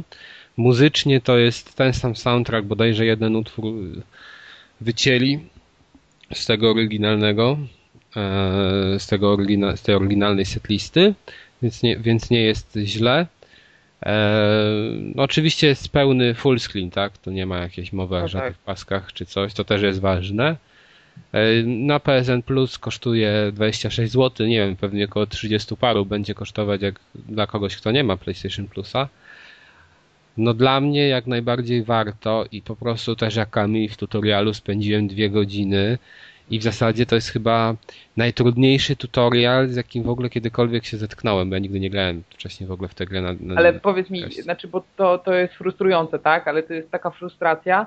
To są gry, które cię frustrują, je wyłączasz i nie masz ochoty do nich wracać. A tutaj jest taki, taka frustracja, że Tak. wiesz, że to zaprocentuje później, tak? Znaczy tu jest tak, że motywację masz dużą No, do no. tego, żeby to przejść. I ja na przykład to przeszedłem w końcu ten tutorial, ale musiałem też sprawdzić, jak tam na przykład te, te, jak mam nabić w miarę sensownie liczbę trików, nie? Czyli po prostu ja- jaką sekwencję mam zrobić, gdzie się udać, żeby to zrobić. No i sprawdziłem sobie, bo jest na YouTubie taki filmik, no ale to i tak, y, mimo że wiedziałem, jak, że, gdzie to trzeba zrobić, to żeby to wykonać, to był problem, bo właśnie przez to chociażby, że z tymi przeskokami jest dziwnie. Na przykład nasza postać w momencie, gdy oddajesz skok, nie masz pewności, czy ona zacznie robić trik w powietrzu, czy nie. Tak, tak. Ale w ogóle, znaczy to też jest coś, czego jeszcze nie do, czego nie do końca ogarniam, bo to wszystko zależy od prędkości tak naprawdę, czy ona robi ten skok, tak? Nie do końca. Y, Zależy od przeważnie drugi skok jest. Czasami się zdarza, że nie. Ja później wyczułem, że Aha. przeważnie to jest drugi i też od prędkości zależy. No ale nie zawsze wydaje mi się. W każdym razie później jest jeszcze no W każdym razie się. warto, bo to jest dobry arcade, który mimo, mimo wieku swojego wciąż daje radę i, i, i uważam, że cena obecna to jest 26 zł chyba, tak? No tak, tak, ale to mówię, to jest tylko dla plusowców, bo jest obniżone. No ale to, to, to myślę, że jeżeli ktoś teraz posiada PS3, to w dużej, w dużej mierze ludzie i tak kupują subskrypcję plusa, bo się po prostu opłaca, tak? I, i ten tytuł od Smile Beat wciąż jest, wciąż daje radę i, i wciąż warto. Oczywiście, ja też tak sądzę, że warto, to jest naprawdę no, fajna gra i tyle. No. Ja, bym chciał, ja bym chciał tylko dodać jako posiadacz Vity, że niestety wersja na Vita dopiero 16 października. Ale to też nie będzie crossbuy chyba, nie? Bo to będzie tak, tak, gra. Tak, to znaczy w sumie nie powiedzieli, że nie będzie, no ale raczej to będzie jakby trochę inna gra, tak, bo będą funkcje Vity wykorzystane, mm. także nie będzie tego crossbuya. No tutaj, tutaj ale wiesz, też... że w Sunshape'ie też były wykorzystane funkcje Vity, a a gra ma crossbuya, tak? Więc mam nadzieję, że ten crossbuy się pojawi prędzej czy później, bo przyznam, że chętnie też bym pograł w to na Wicie, bo to jest gra, to jest gra, do której się będzie wracać, tak? Szczególnie, że teraz już są te dwie gałki analogowe i naprawdę do, się do fajnie tutoriala. Gra. Do tutoriala. No tutorial jest o tyle fajny, że tam możesz odpalić osobie, która chce się faktycznie nauczyć, tam nie ma żadnej presji, tak? Tam masz taki free play sobie, jeździsz po po jednej planszy. No tak, ale to jest trochę nauczyć. źle zrobione, bo tam na przykład cię uczą jakiegoś triku i dopiero cię nauczą tego triku, gdzie, gdy znaczy nie triku, tylko jakiejś tam no, funkcji, dopiero w momencie na przykład zrobisz 20-trikowe combo, żeby zrobić to mhm. combo na 20 Nie, no powinno być to trochę zaktualizowane i można, yy, powinno powinna być opcja pomijania danych y, zadań, tak? Tak, no powinna być też mapka. Albo wyboru. Tak, no, Tego to nie jest ma, nie? rzeczy, które nie przystają już ale gra mimo wszystko się broni, mimo tych tam jakichś tak, tam tak, tak, jasne. wciąż wygląda, wciąż się rusza, wciąż ma ładne kolorki, wciąż zachwyca i wciąż ma dobry soundtrack, więc warto. Okej. Okay. Dalej. Um, Lollipop Chainsaw, czyli najnowsza gra Sudy 51, a konkretnie Grasshopper Manufacture. E, I co by o niej powiedzieć? No, to jest gra dla fanów cudy. Jak ktoś jego gry kupował wcześniej i je lubił, to tam mu też się spodoba. Jeżeli ktoś ich nie lubił, tych poprzednich, to tam mu się absolutnie nie spodoba. Tym bardziej, że to jednak nie jest, na przykład jak no, niedawno też mówiłem o tym na Shadows of the Depths na, na, na rozgrywce, to jest gorszy tytuł niż Shadows of the Damned jest on uboższy bardziej, no i generalnie, ale generalnie jest też inny i to tak może ciężko porównać. W każdym razie jest na pewno krótszy, bo ja nie wiem dokładnie ile, nie, nie wiem czy tam nawet jest jakaś opcja, żeby sprawdzić ile się godzin w to grało, ale sądzę, że z 5 godzin, z 5, 6 i to jest góra. 6 to góra. Na no to bardzo dobra gra. Na skończenie tej gry to jest gra dziejąca się w ogóle też w zamkniętych praktycznie pomieszczeniach. No niby one są otwarte, ale wiesz, masz ściany i czy samochód stoi, czy coś i tego nie przejdziesz.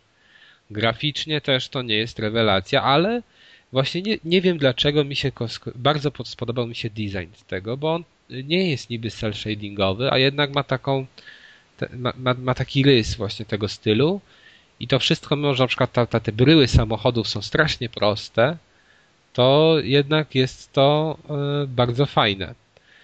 I mi się akurat podoba ta oprawa. No, na pewno to nie jest rewelacja, na pewno to nie jest brzydka oprawa, to jest średnia oprawa, generalnie rzecz ujmując, ale ma swój taki własny styl, który mi się spodobał. E, w ogóle mnie do tej gry przekonało samo, samo to założenie, nie? że mamy tam tę cheerleaderkę, która tnie zombie. No fabuła jest też taka jak z filmów klasy normalnie F, że jest że jest cheerleaderka i ona jedzie się spotkać z chłopakiem, gdzieś tam chyba przed szkołą mieli się spotkać. No i ona podjeżdża chyba na rowerku, no i nagle się okazuje, że epidemia zombie nastała. E, wow, tego jej, nigdy nie było w grach. Tak, a jej chłopiec został ugryziony przez zombie i tego nie było nigdy w grach. Co robi dziewczyna, bo wie, że się zmieni biedak w zombie, odcina mu głowę, coś tam robi na nim magiczny rytuał, no i y, głowa żyje i se przypina tę głowę do paska swojej sukieneczki, czy liderowej i ta głowa sobie, i sobie później z tą głową gada i wszyscy jej zazdroszczą takiego fajnego chłopaka w postaci głowy. Tu bardzo często pada w ogóle słowo cool. No i ta gra jest trochę tak można powiedzieć cool. E, okazuje się też, że oczywiście demony, znaczy demony, no te zombie, tę epidemię całą wywołał emo chłopiec z tej szkoły, który biedny został, był maltretowany nie spoileruj. przez, przez inne, ale to jest, no jak spoiler, no, A, to jest na o, tym, o czym jest ta gra.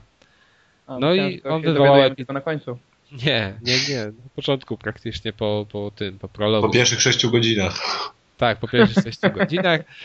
No i tyle, i została wywołana, i, więc generalnie, no i tu jeszcze mam bohaterów w postaci całej rodziny tej y, naszej cheerleaderki, takiego mistrza Japończyka, który ją tam uczy ciachania, więc y, ten, i tak wszystko zawsze jest fajnie podane, że jak się pojawia jakaś nowa postać, to jest w takim komiksowym dymku, bo często też jest podane w formie komiksowej, na przykład jakiś pan przerywnik, no i wiesz, pojawia się taki niby mistrz i jest pokazane tam, kim on jest, napis i, i jakie ma ulubione rzeczy, nie? I na przykład mistrz lubi, e, że jego hobby to jest, to jest chyba damska bielizna i coś tam jeszcze innego.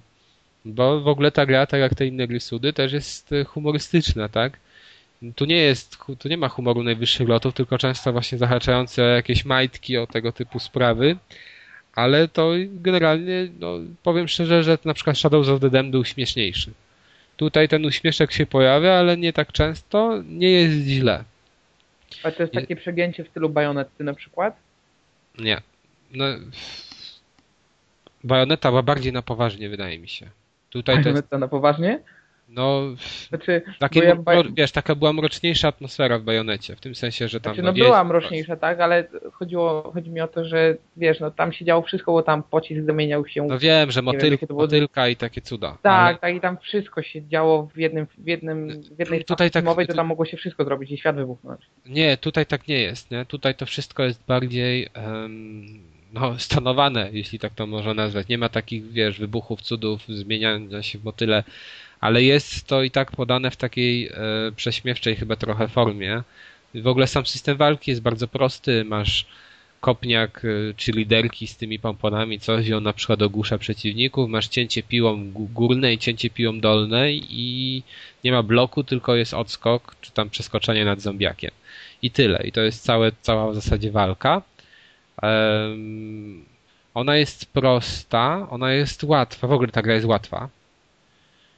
E, Ale to wszystko jest bardzo fajnie podane, że na przykład ja to przechodziłem z przyjemnością, mimo tego, że nie ma tam za dużo tych ciosów, później możesz dokupować sobie nowe.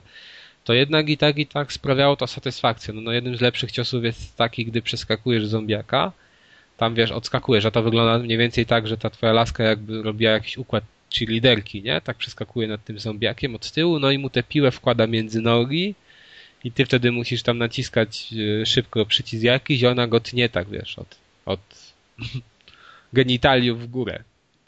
I to jest generalnie jeden z lepszych ciosów. No ale są też e, inne fajne rzeczy. Bardzo fajnie wygląda motyw i to jest chyba takie trochę do bajonety, że jak ogłuszysz na przykład trójkę przeciwników i zetniesz ich łby jednocześnie, to wtedy jest taki fajny, kolorowy ekran się pojawia, nie? Ona tam wydaje jakieś fajne dźwięki.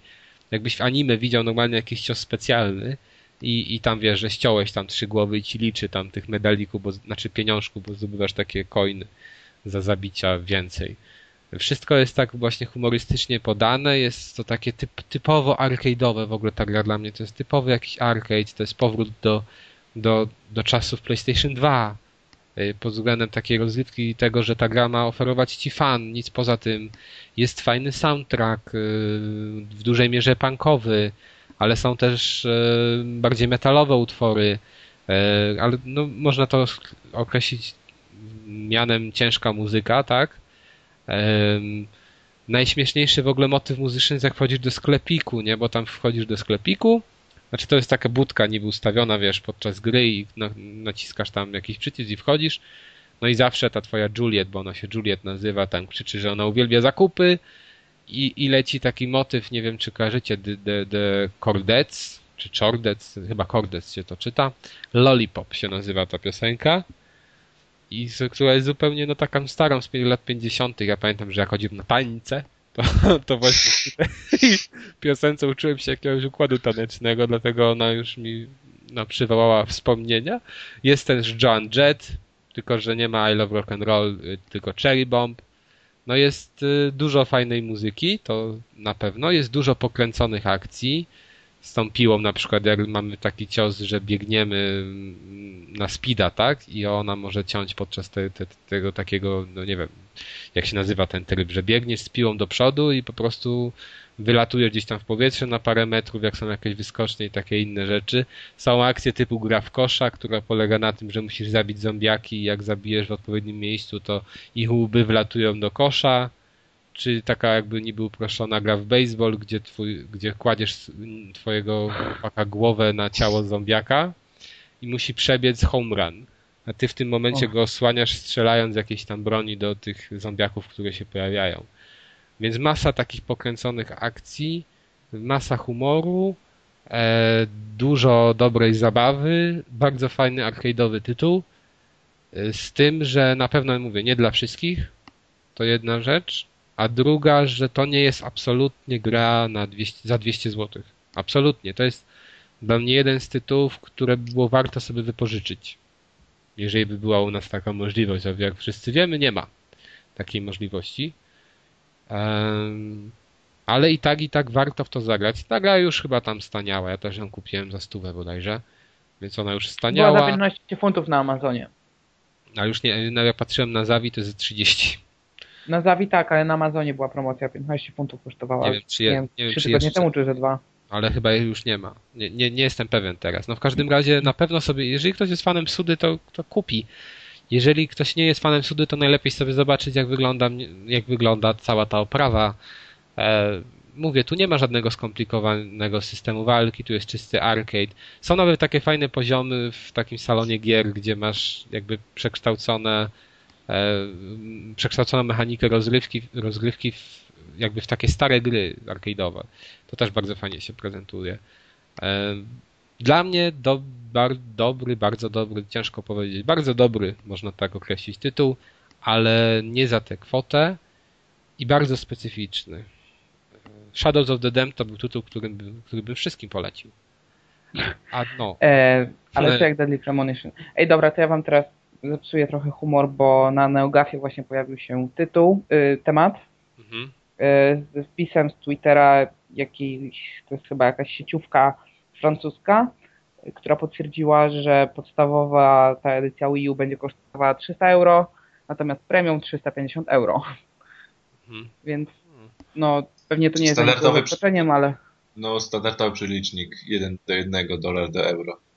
No, no ale Dobra, to ty mi tu Kamilu proszę nie przerywaj o Wii U, gdy ja mówię o takiej ciekawej grze. No, Lollipop Chainsaw bierzcie. Może też wyjdzie Lollipop Chainsaw na Wii U, więc wtedy już ludzie będą mogli kupić. No, może, może. Chociaż mam nadzieję, że się utrzymają. No, podobno się nawet nieźle sprzedała. Y, warto, nie warto, ale mówię nie za, za jakąś nie wiadomo jaką cenę, bo to nie jest długa gra i to nie jest skomplikowana gra. To jest taka, taka wiesz, żeby sobie ją odpalić dla relaksu pograć. A, no i jeszcze zapomniałem o jednej rzeczy, jest dużo quick time eventów i w pewnym, w, jed, w ostatniej walce one są wkurzające, bo tam jeden, zły przycisk i giniesz, mnie to wkurzyło, ale poza tą jedną walką to tam jakoś to nie jest bardzo uciążliwe. E, też nie wiem dlaczego się tak zdecydowali, no, trochę chyba za wiele quick time. Można było w pewnych kwestiach to inaczej rozwiązać, ale taka mała, drobna wada. Okej. Okay. The D-Mark, D-Mark, nie jak to się tam nazywa, Mark? Samo? Of the Ninja? Czy, czy jak to ten tytuł się The Mark of Ninja chyba. The Mark of Ninja. Mark okay. of the Ninja. A, Mark of the Ninja, no proszę. Na pewno? tak. Okej, okay. no i co o nim? No halo, to, panowie, to wygraliście. Nie? To, to, to, to, ja mogę, to ja mogę szybki wstęp i powiedzieć, że to jest gra, która się ukazała e, w tym tygodniu na Xbox Live Arcade e, za 1200 punktów i z, zebrała e, wcześniej praktycznie, nie wiem, nie wiem z jakiego powodu, ale jakoś o niej e, wcześniej nie słyszałem, tylko zobaczyłem, że nagle zaczęły się wysypywać bardzo dobre recenzje i pomyślałem, że sam sam sprawdzę demo, no i, i już po demie wiedziałem, że sobie kupię pełną wersję. Jest to taka e, klasyczna przygodówka 2D. Przygodówka? E, przygodówka, platformówka 2D. Platformówka. W której, e, jak sama nazwa mówi, jesteśmy ninją. I nasze zadanie to jest oczywiście albo unikanie w ogóle kontaktów z przeciwnikami, albo wykańczanie ich po cichu, czyli nie zostanie wykrytym. Takie połączenie ninja, szpiega, Jamesa Bonda i, e, i kto sobie czego jeszcze nie wymyśli. I oprócz e, całego tego fajnego konceptu, że e, wiadomo w, w tej oprawie 2D musimy unikać świateł, możemy chować się za kwiatkami, e, przemykać się w jakichś kanałach i tak dalej, to, to można powiedzieć, że się gra wyróżnia bardzo fajną oprawą audiowizualną. Czyli to jest taki dość mroczny klimat, gdzie wszystko jest bardzo ciemne, praktycznie większość ekranu jest e, albo czarna, albo e, ciemno-błękitna i na przykład jak dopiero jak wejdziemy w światło, to się na rzeczy rozjaśniają. E, I, I to mi się podoba i ona jest mm, też, można powiedzieć, taka brutalna w animowany sposób. Czyli jesteśmy ninją, który ma katanę i możemy wy, wy, jakby eliminować wrogów naszą, no załóżmy tą naszą kataną, ale jednocześnie e, ale jednocześnie i tam wiadomo wykonujemy egzekucję, ale jednocześnie one, one nas jakoś tak nie, no może nie odrzucają, że są mega brutalne, bo to wszystko jest podane w takim animowanym stylu. E, czyli, czyli widzimy jakby to, to, to takie przymrużenie oka. No i oczywiście e, tam w trakcie gameplayu e, jakoś tam się przekradałem między tymi światłami, między zawodnikami. Wiadomo, mamy umiejętności E, typu skupienie się ninży, jakieś rzucanie jakimiś strzałami. No wiesz, taki tryb, tryb, tryb. Wiem, tryb ale to fajnie brzmi, nie? Umiejętność typu skupienie się ninży. Umiejętność typu taki slow motion, tam ninja się skupia i wtedy zwalnia czas i on może wszystko szybciej zrobić. ITP, itd. Ja sam długo, długo, ja sam długo w to nie grałem, dlatego, e, dlatego nie chcę tam mówić na ile to jest gra i czy dalej się nie nudzi, bo ja dopiero zacząłem grać, można powiedzieć, że E, że mam, ja wiem, godzinę grania za sobą, tylko liznę, ale na razie mi się gra bardzo fajnie, e, bo gra nie jest jakaś strasznie wymagająca, co ja lubię w takich grach, że mogę sobie na spokojnie, na spokojnie w tą grę grać i, i się cieszyć samym gameplayem. No ale no więcej jakby nie mogę powiedzieć, bo niestety nie, nie, do, nie dane mi było dograć, dograć do końca. Ilu? To ja dodam, bo ja jeszcze też nie skończyłem, bo dopiero wczoraj zacząłem, ale jak odpaliłem grę, to wsiąkłem na cały wieczór i właściwie tam już pewnie jestem gdzieś pod koniec. E, początkowo też się trochę obawiałem, że ta gra jest fajna, ale że szybko mi się znudzi i że wiecie, po dwóch godzinach już będę miał dość. Tak jak już powiedział, ta gra no nie jest trudna, tak, znaczy inaczej. E, gra się w nią przyjemnie i nie jest trudna, jeżeli nie, posta nie postawisz sobie za cel wykonania wszystkich zadań, jakie stawiają twórcy, bo e, w każdym levelu są takie cztery zadania, które możesz wykonać, e, żeby dostać tam takie specjalne punkty, które później możesz wymieniać na, na no, na nowe ciosy, czy tam inne bajery, ale kiedy zechcesz przejść ją, znaczy Deusz jeszcze nie wspomniał, że każde zabójstwo każde przemknięcie się niezauważonym i inne takie bariery są punktowane. E, gra ma też leaderboardy, oczywiście online e, i wydaje mi się, że przez te, przez te punkty i przez to, że ona jest tak bardzo arcade'owa, często ludzie będą do niej wracać, bo po jednym razie, który tam, no gra podobno starcza na jakieś 6-7 godzin, pewnie dla wprawionych to będzie jakieś 5, 6 góra, po jednym razie będziemy chcieli do niej wrócić i zrobić coś w inny sposób. Już wyobrażam sobie, że masa ludzi sobie stawia za cel przejście właśnie niezauważonym e, albo zabijanie tylko w dany sposób. To wszystko jest punktowane odpowiednio, dlatego można się w nią fajnie bawić, można rozgryzać levele, przechodzić kilka razy na kilka różnych No właśnie, ja, ja bym się chciał, właśnie ten system jest bardzo fajnie przemyślany i bardzo zmusza cię do grania po cichu, gdyż no na przykład ominięcie strażnika to daje ci załóżmy 400 punktów na plus, ale jeśli on ci wykry, cie, ciebie wykryje, to już dostajesz minus, minus 4, 400 punktów i to jest jakby... Minus 800 chyba nawet.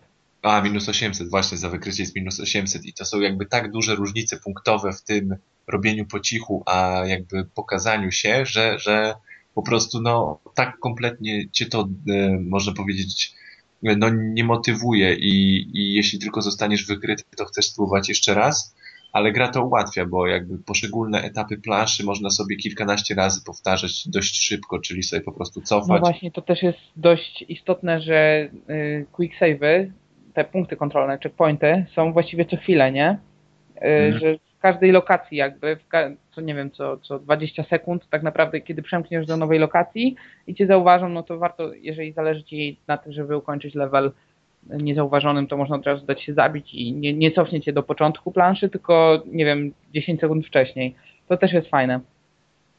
Tak, tak, tak. I, no, ciężko czasami trochę powiedzieć, czemu ta gra aż taka jest dobrze oceniana, ale tu jest wszystko tak fajnie jakoś tak pomyślane, że to jest taka idealna właśnie gra z cyfrowej dystrybucji. Czyli No, powiedzcie, ile ona kosztuje? 1200. 1200, czyli ta maksymalna ilość no, punktów Nie za... no, co ty, 1600 kosztuje JoJo's Bizarre. No i Minecraft chyba też 1600 kosztuje. Ale to ja mówię o takich tam standardowych, załóżmy, grach, które wychodzą. To jest w przeliczeniu chyba 50 zł. Tak mi się wydaje, No, że to się przelicza tak. mniej więcej na jakieś 50 zł. Zależy kto jaką zdrabkę za ile kupi. Ale wydaje mi się, że to jest warte tej ceny 1200 punktów. Czy też mi się wydaje, bo to jest gra, do której można będzie często wracać i wciąż się dobrze bawić, nawet grając w pojedynkę.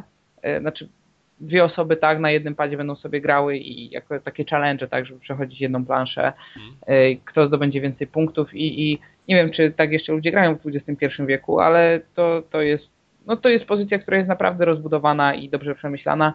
I ba- Shank drugi bardzo mi się podobał i mam nadzieję, że Clay Entertainment cały czas będą szli w takim kierunku właśnie fajnych, fajnie ostylowanych gier, gdzie za każdym razem będą proponowali coś nowego, bo skok między pierwszym a drugim Shankiem był ogromny, e, tylko że Shank był takim beatemapem, tak, platformowym, a Mark of the Ninja już jest e, gdzieś kiedyś czytałem, że ludzie porównują to do tęczu, no tam też było dużo skradania się i mordowania kiedy byliśmy ninją, tak? Ale to tro, trochę inna stylistyka mimo wszystko. Ale, Ale chyba wszystko inne, bo bez przesady już Tenshu to coś kompletnie, wiesz, to, to nie platformówka. No, no nie platformówka, ale wiesz, chodzi o to, że też kradanka. No, no, no. Także mam nadzieję, że będą się dalej rozwijać i za każdym razem będą nas tak pozytywnie zaskakiwać. Teraz patrzę właśnie na ranking ocen i gra ma wszędzie 9 na 10, Metacritic, Metacritic to jest 90 na 100, także warto. Mhm. Okej, czyli można. Dobra, w Trzeba naszej skali, naszej, ale to można. To A jeszcze warto dodać, że to jest e, gra na wyłączność e, Xboxa. Jest dostępna tylko w Xbox Live Arcade, bo wydawcą jest Microsoft Studios, więc nie sądzę, żeby gra w ogóle, albo przynajmniej w najbliższym czasie pojawiła się na PS3, czy tam Mhm. Okej, to kolejna gra z cyfrowej dystrybucji, ona wyszła bodajże w zeszłym roku, a i, chyba w 2009 na PC, a w zeszłym na PS3. Mhm. Eufloria. Hmm? Tak, Kamilu? Że, te, że też kazała na siebie długo czekać w Europie. Kazała, ale w każdym razie e, ty napisałeś, że myślałeś, że chodzi o Flower. E, Nie, myślałem o Flow. Bo A, o Flow, Flowera no. bym z niczym nigdy nie pomylił, ale Euflorię też kojarzę, bo też grałem, ale to jednak nie jest typ gry, którą lubię, więc oddaję wam głos. to chyba tylko mi, ale w każdym razie to jest, kurde, jak to odpaliłem, najpierw odpaliłem demo, bo jest tam czy trial, czy demo, jeden pies, odpaliłem na PSN-ie, zagrałem, jest też na Steamie, eee, to jest tytuł, to jest strategia tak w zasadzie, ale ta strategia podana w bardzo takiej ciekawej formie, czy uproszczonej, no może w jakimś stopniu uproszczonej, ale to jest cały czas y, wymagający tytuł. To dosyć bardzo. Wydaje, wydaje mi, chyba że jestem, nie wiem, stra- strategiem od siedmiu boleści, ale wydaje mi się, że to jest dosyć skomplikowany tytuł pod względem poziomu trudności. Natomiast to, co w nim urzeka, to oprawa. Oprawa jest bardzo prosta. E, Jest, e, można powiedzieć, ascetyczna. E, Wszystko się rozchodzi o roślinki. Mamy jakby jesteśmy kosmicznym dowódcą takich roślinek i tym i te roślinki jakby za- zapylamy, tak? Czy jakby stawiamy nowe roślinki na nowych takich planetach. Ca, ca, widzimy taką planszę, na której mamy planetki małe czy asteroidy, jak y, no, każdy może sobie nazwać jak uważa. I możemy na tych planetach ustawić swoje drzewko, które następnie rodzi nasze małe takie nasionka jakby, którymi, bo to się tak dokładnie nazywa, seeds, które, które przesyłamy na kolejne asteroidy i kolejne asteroidy jakby zapylamy i zasiedlamy naszymi nasionkami. E, po pewnym czasie się pojawiają przeciwnicy, których musimy zniszczyć, e, musimy przejąć ich te drzewka, pojawiają się cały czas nowe jakieś umiejętności, y, nowa, nowe bronie, e, są zmienne zasady, na przykład, że, ma, że musimy tam setkę nasionek mamy tylko do dyspozycji na początku i planety, na których można tylko jedno drzewko posadzić, a nie więcej i musimy przetrwać. Czasami jesteśmy właśnie pod presją e, tego, że mamy z dwóch stron przeciwników i jakoś musimy sobie dać radę odpowiednio zarządzając naszymi nasionkami. Czasem mamy większą liczbę i musimy odpowiednio rozszerzyć naszą populację na inne asteroidy. Często musimy podbić wszystkie asteroidy, czasem są wymagane jak, jako, do podbicia jakaś konkretna. W każdym razie jest to naprawdę gra, która, no, tak powiedziałem, urzeka jest ambientowa muzyka, no dużo ludzi ją chwali, ja bym powiedział, że jest po prostu prawie, że niezauważalna i nie, nie jest zła, ale też nie, nie, niczym się tam specjalnym według mnie nie wyróżnia. Lubię taki ambient. Ale ona jest tak Czasami. tak fajnie zespolona z tym spokojem tej gry. Tak, ona właśnie jest taka... Taki, można... tak, tak bardzo pasuje. E, no, no tak relaksuje, tyle że przestaje cię relaksować, gdy powtarzasz na przykład poziom po 100 razy, nie? No dobra, no tam 100 razy. Na przykład po 10 razy. Ale to często się dzieje na samym początku, że wiesz, że tam zrobisz dwie złe akcje i nagle ze 100 nasionek zostaje ci 20 i cię atakują przeciwnicy. Jak powiedziałem wcześniej, gra jest dosyć trudna, bo bardzo agresywny jest AI. Cały czas cię mhm. wrogowie atakują, nękają. E, tak w zasadzie miałem taki jeden etap, gdzie grałem chyba przez godzinę w niego i um, miałem więcej planet i dwie planety były przeciwnika i non-stop była wymiana ognia. Jak ja sobie kumulowałem li większą liczbę nasionek, żeby przeprowadzić ostateczny atak na jedną z tych dwóch planet, to oni mi nękali jakąś planetę gdzieś tam w oddali, musiałem, te, musiałem jakieś posiłki swoje wysyłać właśnie na tą nękaną planetę. Bo tutaj dużo zależy od konkretnych planet, bo na przykład niektóre są, wiesz, bardziej mocne, że na przykład tworzą nasionka, które są silniejsze. Są takie planety, które tworzą nasionka, które są szybsze. Później możesz wzbogacać właśnie te, te, te um, naturę planety i na przykład ona wytwarza właśnie lepsze nasionka. Jest to, tro, można powiedzieć, nie jest to skomplikowane, ale um, jest dużo różnych fajnych opcji. E, w ogóle jest też tak, że ona jest randomowo chyba startuje. Bo jak na przykład, wiesz, przegrałem, no i zrobiłem restart misji, to się okazało, że jestem w tym samym miejscu, a na przykład planety obok już nie są tak zamieszkałe przez inne nasionka, jak były wcześniej. Czyli ciężko by tu znaleźć, wiesz, na przykład jakiś gameplay na YouTubie i na podstawie tego swoje ruchy przewidywać. Bo ona w każdym momencie, w każdym restarcie cię trochę w innej sytuacji stawia. Jest to wymagające, naprawdę. Ja niektóre levele grałem po półtorej godziny. Mm, jest 25 bodajże poziomów ja chyba jestem gdzieś w połowie, a i tak mam już chyba naście godzin gry. E, dawno nie grałem w strategię, no bo wiadomo, że gram teraz na konsoli, nie na PC-cie. E, ale no wiecie, no chyba każdy od czasu do czasu lubi taką, w taką grę jak ta zagrać. Tym bardziej, że ona, e, ta, że ta oprawa tak do niej przyciąga. To, że wydaje się na samym początku, że są proste założenia i każdy sobie z nią bez problemu poradzi. Te pierwsze etapy w ogóle są bezstresowe, takie dopiero nas wprowadzają w ten cały świat gry. Jest to wszystko naprawdę bardzo ładne i no po prostu fajne. E, gra była teraz w promocji na PSN, kosztowała 18 zł, nie wiem czy nadal jest ta promocja, ale ona, a pierwotna cena była bodajże 36. W każdym razie naprawdę warto w to pograć, nawet za te 36 zł, bo to jest gra też w jakiś sposób wyjątkowa i pewnie niektórym będzie się kojarzyć ze stylistyką tam powiedzmy Flowa czy, czy, czy, czy innego Flowera.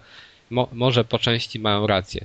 E, jeżeli chodzi jeszcze o sterowanie, o bo to jest ważne, napadzie, nie? No bo na pewno na Steamie się lepiej gra, to 100%. To jest też na iPada, dodam, na iPada, na iPhone'a, na iOS ogólnie i kosztuje 5 dolców. Sądzę, że to będzie lepiej wyglądało na iOSie. No na pewno lepiej na myszce. Na iOSie to, no hmm. nie wiem do końca. Wydaje mi się, że też lepiej. Na padzie to czasem są takie właśnie, no czasem są takie problemy, wiesz, że na przykład musisz zaznaczyć odpowiednią planetę, a podbiłeś tych planet wiele i teraz musisz tym przeklikiwać tą gałką na odpowiednią planetę, a myszką to byś po prostu, wiesz, najechał na nią no i tak. kliknął No i to jest taki problem, ale można to ogarnąć, nie, nie ma jakiegoś wielkiego stresu przy tym. E, naprawdę fajny, dobry, e, wymagający tytuł, który powinien zadowolić wszystkich tam fanów strategii, ale sądzę, że nie tylko strategii, tylko tych, którzy szukają czegoś innego troszkę. Warto sobie zobaczyć najpierw gameplay, czy, czy ściągnąć sobie demko. No szkoda, że nie, nie ma tego na Xboxie i, chyba nie ma żadnych planów e, premiery, ale no większość z nas ma albo PlayStation, albo Steama, a to chyba nie jest gra, która wymaga jakiegoś superkomputera. E, naprawdę warto. Okej. Okay. To teraz sobie przejdziemy dzięki magii internetu do kolejnej recenzji, dołączy do nas pewna osoba. No i no, zaraz usłyszycie jaka. E, na omówienie Way of the Samurai 3, które właśnie teraz będziemy omawiać, dołączył do nas e, Arek Ogończyk, czyli Kaskad. Cześć, witajcie. E, nie zwlekając, bo Arek się spieszy. Zaczniemy sobie o tym samuraju najnowszym w zasadzie, nie najnowszym, już czwórka wyszła w Japonii. Ten jest trzeci, mówić. Ty tam, Marku, masz ile zakończeń na koncie? Ja mam tylko jedno, bo większość moich kampanii e, niestety nie dociera do końca. Mam duży problem z tym, żeby kończyć tą grę, bo zawsze się wydam w jakąś bijatykę za dużą i no i źle kończę. Cię pociachają. Tak. Ale... A ile jest możliwych zakończeń? Bodajże 22. No na pewno ponad 10. Tak, naj, najlepsze na pewno ponad 20, bo jestem tego pewien. W każdym razie, tylko nie wiem dokładnie 20 albo 22, 23 może. W każdym razie najlepsze z nich to jest e, wyciachaj wszystkie, wszystkich NPC-ów w, w całej krainie i, i odejdź. Taki... Można tak zakończyć? Tak, można. A nie napływają wtedy wojska bez przerwy albo coś w tym stylu? NPC-ów, czyli tych, znaczy Aha, nie no. wszystkich ludzi, tylko tych tam, którzy, z którymi możesz porozmawiać tak normalnie. To, to, to ich możesz wyciachać, no i dzieci nie możesz oczywiście, bo dzieci, nie, dzieci nie, nie ma możliwości zabijania dzieci. Ale znaczy do... się możesz, bo uderzyłem dziecko nieraz, ale to nie robi na nim wrażenia. No, one są mocarne. Ale dobra, to może powiemy sobie, co to jest za gra, bo nie wszyscy ją, nie wszyscy w ogóle kojarzą ten tytuł i tę serię. Seria powstała za czasów PlayStation, wyszły dwie Dwa. części. Tak. E, ja grałem bodajże w pierwszą i trochę tylko w drugą. Pierwszą przyszedłem na kilka sposobów, bardzo mi się podobała. Druga już chyba trochę mniej, ale mniej ją też pamiętam. Natomiast trójka, trójka to było takie taki powrót do starych czasów i musiałem w ogóle do tej gry podchodzić kilka razy, bo... Miałem podobnie, bo jest hmm. tak nie dzisiejsza ta gra, jest tak wyciągnięta, nie wiem, z 2004 roku, e, jak nie dalej, że, że no ciężko jest to znieść, że tak słabe, powiedzmy, lokacje muszą się ładować między sobą, e, że bieganie po otwartym świecie jest no, no praktycznie nie ma w nim żadnych atrakcji poza NPC-ami. Niewiele można zrobić, niewiele można zniszczyć, ale mimo wszystko to jest bardzo uzależniająca gra, kiedy już się ją zrozumie i jest połączeniem przygodówki z bijatyką. Tak znaczy, to, to, tak w sumie można powiedzieć, że jeszcze tylko dodam do tych rzeczy, do tych wad, o których ty mówiłeś, mapę. Po prostu mapa jest tak fatalna, że ja nie pamiętam, nie przypominam sobie gorszej mapy w tej generacji. Naprawdę, to ja tu nic nie wiedziałem w ogóle co mam zrobić. O, kolejna wada.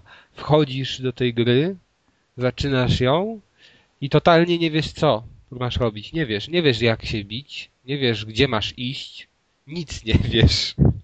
To jest znaczy jedno... się, to, że nie wiadomo gdzie iść, to jeszcze pół biedy. To bardziej o tą walkę chodzi. Szkoda, że walka nie ma samouczka, ale ten zabieg fabularny, że jesteśmy samurajem, który się budzi na polu walki i i nie wie, gdzie jest, to jestem w stanie zrozumieć. To jest. Tak, to się tak. trzyma kupy, ale no ta walka, no jednak. Ale wiesz, dużo umieram przez tu problem to, że... jest taki, że tu nie ma tak w zasadzie tutoriala żadnego. I nie, teraz nie pamiętam, jak ja doszedłem do tego, że mogę zasejwować. Już teraz nie jarzę, jak, jak w ogóle zasejwować tę grę, bo oczywiście gra sama się nie sejwuje, tylko trzeba... No jak, trzeba podejść do dziadka na skraju drogi i on ci tak. powie piosenkę i zapisze grę. Dokładnie, a jeżeli zabijesz tego dziadka, to już nie zapiszesz gry. Tak, dokładnie. I to jest, i, i tych dziadków tam na każdej mapie jest kilka. No generalnie wygląda to tak, że... Chyba mamy- jest po jednym na, na lokację.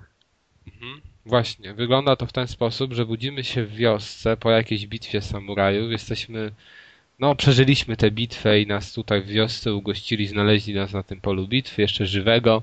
Budzimy się w wiosce i możemy robić co chcemy. Mamy dużą mapę z lokacjami. Wygląda to tak, że jesteśmy w jednej lokacji, wychodzimy z jednej lokacji, od razu się przemieszczamy do następnej, do której chcemy. E, Możemy później też otwierać mapę i dowolnie się przenosić w każdym momencie z każdego miejsca, ale oczywiście gra o tym tak w zasadzie nie informuje i trzeba do tego samemu dojść. E, Niektórzy powiedzą, że to trochę takie, taki sandbox jest, ale to jest wszystko tak za małe na sandboxa. Natomiast to mniej więcej tak wygląda. Duża mapa, parę lokacji, po których się przenosimy, biegamy, wykonujemy też dodatkowe zadania, które nam zlecają e, ci osadnicy tam. E, No to jest taki sandbox, tak jakby Zeldę nazwać sandboxem, no. No ale Tak, trochę parę tutaj... małych lokacji połączonych ścieżkami ze sobą. No może i racja, ale ja no. tutaj jednak trochę bym odczytywał takie podobieństwo. Może minimalne, ale według mnie ono jest. No i budzimy się w tej wiosce i się okazuje, że y, to jest, że jesteśmy w ogóle w erze tam, wiadomo, samurajów. To jest bodajże XVI wiek, teraz pewien nie jestem 100%. Tam lata Ody Nobunagi. I jesteśmy e, w prowincji, która toczy ze sobą bój między dwoma frakcjami właśnie o władzę w tej prowincji. I my możemy naszymi poczynaniami zdecydować, czy chcemy dołączyć do jednej z tych frakcji, do drugiej, czy może chcemy być niezależni, czy może jeszcze 500 innych sposobów e, jest na skończenie tej gry. E, I to jest właśnie największa zaleta, że tutaj masz e, tyle możliwości, że według mnie ja nie przypominam sobie tytułu, który byłby tak nieliniowy. Tu możesz naprawdę zrobić różne rzeczy. Też e, słuchałem kiedyś recenzji na, ten, na temat tej gry i też o tym dokładnie nie wiedziałem. Ta recenzja mi też otworzyła oczy. Bo tam masz taką opcję, że zawsze jak się odpala jakiś filmik, to możesz wyciągnąć miecz, no i po prostu stanąć do walki z Tak, każdą tak, osobą, z którą jest to. gadasz. Na tym- w tym filmiku. E, No i e, w zależności od tego, w którym momencie wyciągniesz ten miecz, na przykład w jakiejś tam konkretnej scenie, zupełnie się inaczej potoczy historia. Na przykład tam w pewnym momencie idziesz do, idzie, tam zapraszać, znaczy idziesz do takiego, do jednej z tej frakcji, o której mówiłem i tam cię zapraszałem na taki turniej, żebyś dowiódł swoich umiejętności. No i ten, tam jakiś twój pan, czy, czy, czy, czy pan tego, tego miejsca mówi ci, że tam, no możesz wziąć udział w turnieju i tutaj musisz dowieść tam swoich umiejętności. I teraz ty możesz wyciągnąć miecz w momencie, w którym on to mówi. I w zależności od tego, w którym ty momencie wyciągniesz ten miecz, to są dwie możliwości. Jedna jest taka, że ten pan, e, że ten pan właśnie uzna ciebie za takiego królombrynnego i, i wiesz, że ty jesteś taki odważny i stanie z tobą do walki. A inna podobna możliwość jest taka, że jakoś tam to zignoruje i się inaczej ten dialog potoczy. W ogóle niż ten zamierzony, gdybyś nie wyciągnął tego miecza. I to jest strasznie fajne w tej grze, że, że ty możesz naprawdę praktycznie każdego zabić.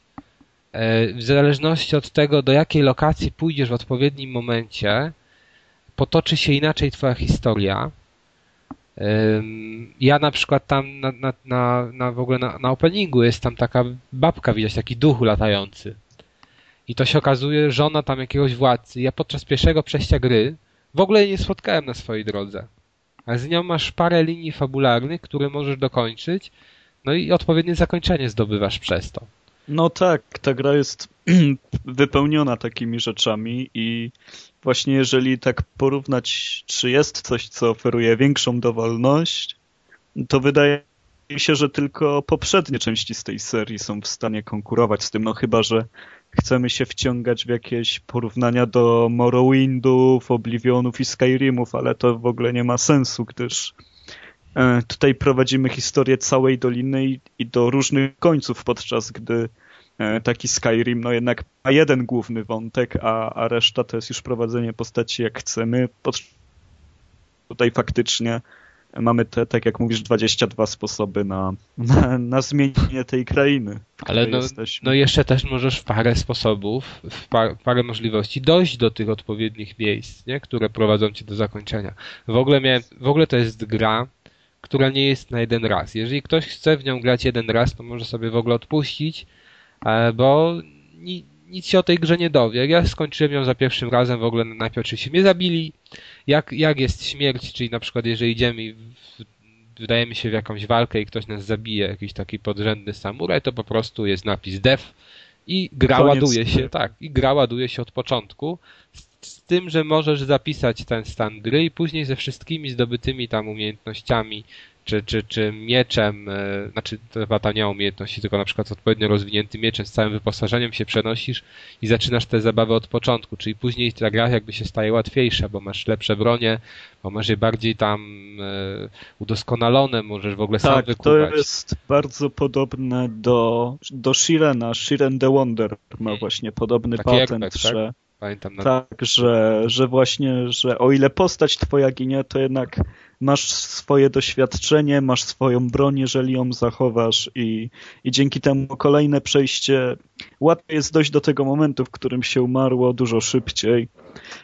Poza tym opłaca się zawsze próbować różnych ścieżek, spoglądać tak. na mapę, gdzie jest zaznaczone, co akurat gdzie się Ale dzieje. To, taki, to w takim razie ile jedno przejście trwa? Jedno przejście może trwać... No, Cztery godziny no, nawet. Ale nawet może dwie godziny trwać. No, zależy jak, jaką ścieżką się pójdzie. Mo... Ja chyba 6 godzin nawet grałem pierwszy raz. Ja w ogóle chyba grałem ponad 10 godzin w to, w ten, ten grę i mam chyba 4 zakończenia na koncie, czy 5.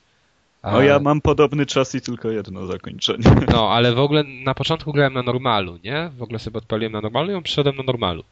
Później już na easy sobie robiłem te e, pozostałe zakończenia, bo, bo wiedziałem, że tu się dużo rzeczy będzie powtarzać i po prostu chciałem, żeby te walki były były prostsze, bo tak w zasadzie ta gra nie jest taka prosta.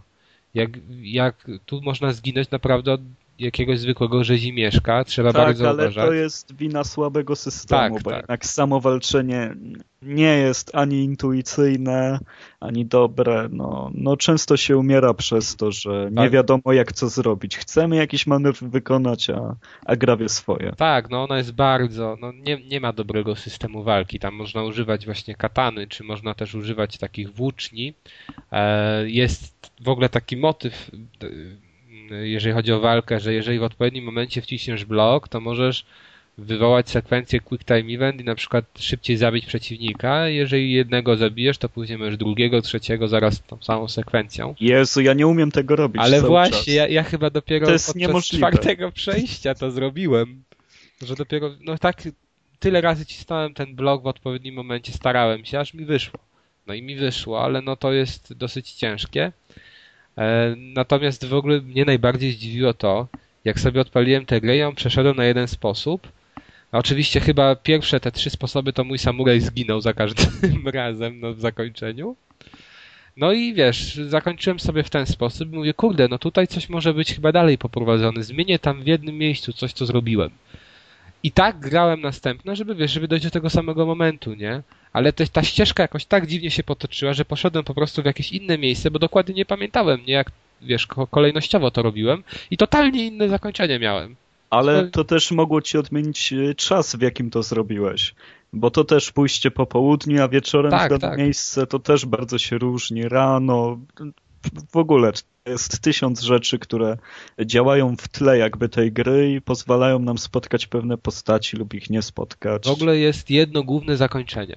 Y, nie wiem, czy, nawet nie wiem, czy twórcy tak nazwali, ale przynajmniej w tych wszystkich takich e, tutorialach, do tej, znaczy w tych wszystkich walkthrough do gry jest to opisane jako główne zakończenie.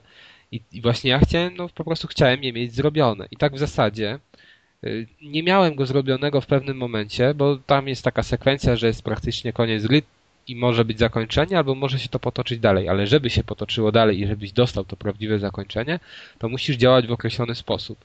I czasem mnie tak to zwodziło, że szedłem w jedno miejsce, w które nie powinienem się udać w tym momencie. I dlatego, że po prostu przypadkowo tam poszedłem, to już nie miałem szansy na to, żeby to ostateczne zakończenie mi się odpaliło. To, to właściwie. Ale to jest, wiesz, to jest jakby twój błąd, ponieważ... Ale to nie jest mój błąd, bo wiesz, ja na przykład... Właśnie jest, bo to nie jest gra stworzona do tego, żeby siedzieć z opisem i robić po kolei, A ja ci powiem szczerze, chcą. że ja bym wolał, że czasem według mnie trzeba sięgnąć po opis, jeżeli chce się zobaczyć te zakończenia, bo mówię, w tym wypadku, żeby dostać to właściwe, to było, ja powiem dokładnie o co chodziło. Byłem w jednym miejscu i po prostu musiałem się przenieść gdzie indziej i wrócić w to samo miejsce. I akurat przypadkowo przeniosłem się do, te, do takiego miejsca, do którego nie powinienem. Bo tak generalnie te wszystkie dialogi i, i ta cała fabuła odpala się w momentach, gdy ty przechodzisz do lokacji i spotykasz jakiegoś kolesia i go zagadujesz. I to by było okej. Tylko, że ja nikogo nie zagadałem. Po prostu przeniosłem się do jakiejś lokacji i się filmik odpalił. I już była dupa. Już po tym filmiku nie mogłem dostać właściwego zakończenia. I to było trochę dziwne i wiesz, i w zasadzie, żeby to zjarzyć, to, to, to trzeba się praktycznie posiłkować ty, tym, tymi solucjami do tej gry. I mi się wydaje, że tak Mówię ci, dramatyzujesz. Według nie mnie dramatyzuje. No, to- warto, żeby każdy przechodził ale po swojemu, na ile sposobów chce, a takie Ale zaglądanie mówię ci, do... że tutaj naprawdę wejdź mi to, przejdź tak, żebyś miał właściwe zakończenie i nieprzypadkowo, nie wiem. To mi wpadnij na i challenge accept. Podeślij mi jakąś ścieżkę, jak to zrobić, zobaczymy, czy No tak, no ale, do no, następnego podcastu ale się... mówiłeś, że, że właśnie w tę grę nie należy grać z odpowiednimi, wiesz, rozpisanymi Ale ścieżkami. dla ciebie postaram się zdobyć dobre zakończenie. Właśnie ja, ja ci tutaj, wiesz, daję challenge, żebyś ty zdobył to zakończenie bez posiłkowania się tymi walkthrough.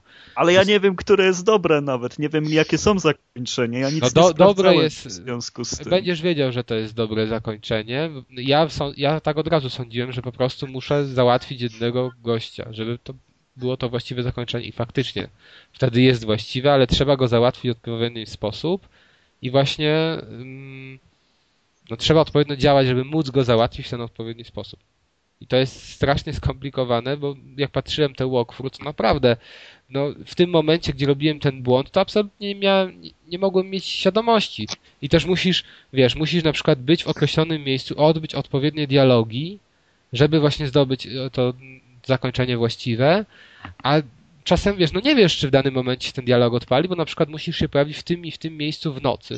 A nie musisz czekać do nocy, bo możesz na przykład się pójść przespać i Dokładnie. ranek i ty wiesz, i ty nawet nie wiesz, że pominąłeś jakiś dialog. Więc w zasadzie, żeby tę grę odkryć, to trzeba w nią grać bardzo długo. Trzeba odwiedzać każde lokacje.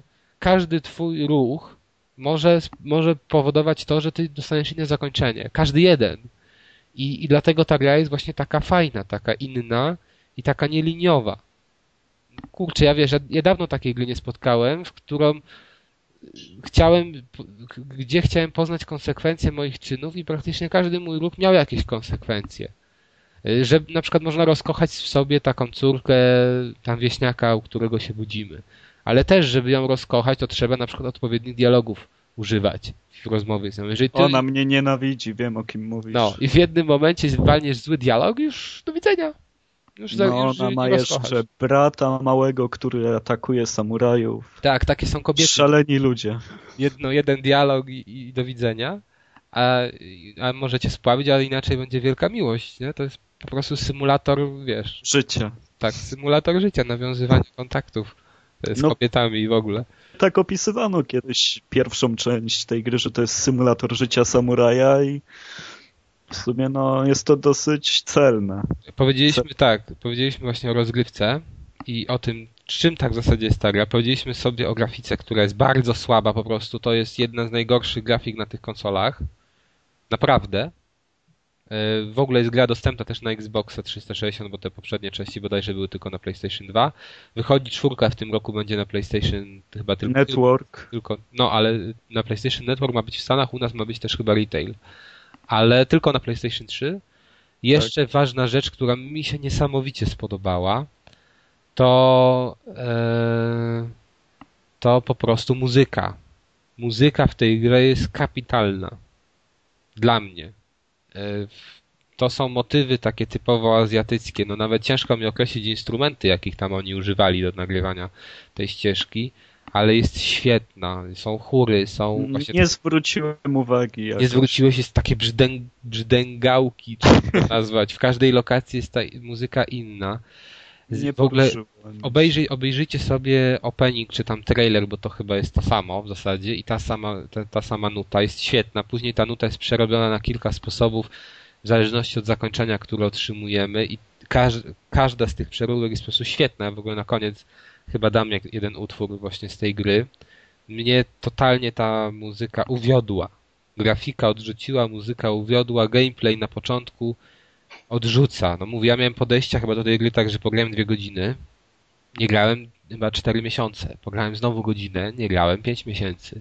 I na kolejnym przejściu od początku zacząłem i się w to wciągnąłem w końcu i wiem, że było warto. Mimo, że gameplayowo nie jest y, no, to dobra gra, bo jest słaba, czy tam, czy systemem walki, czy, em, czy, graf, czy, czy technicznie, graficznie, technicznie, ale ona jest wyjątkowa, jest na pewno wyjątkowa i się broni po prostu swoją historią i, i tym, co my możemy zrobić w tym świecie.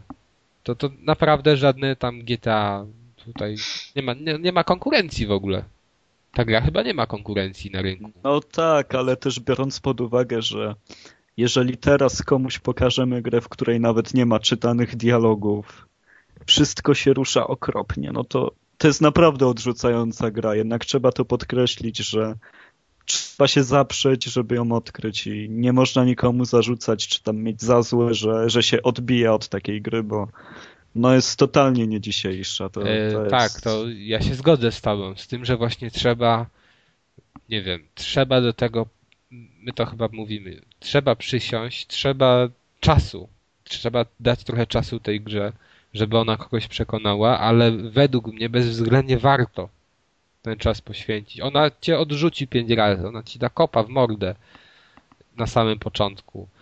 Ona cię wkurzy, jak, jak na przykład masz zadanie poboczne, gdzie musisz majtki jakiejś staruszki znaleźć na polu walki, na której leżą ciała. Idziesz po te majtki i się okazuje, że ci kruk te majtki zapieprza, że tak powiem.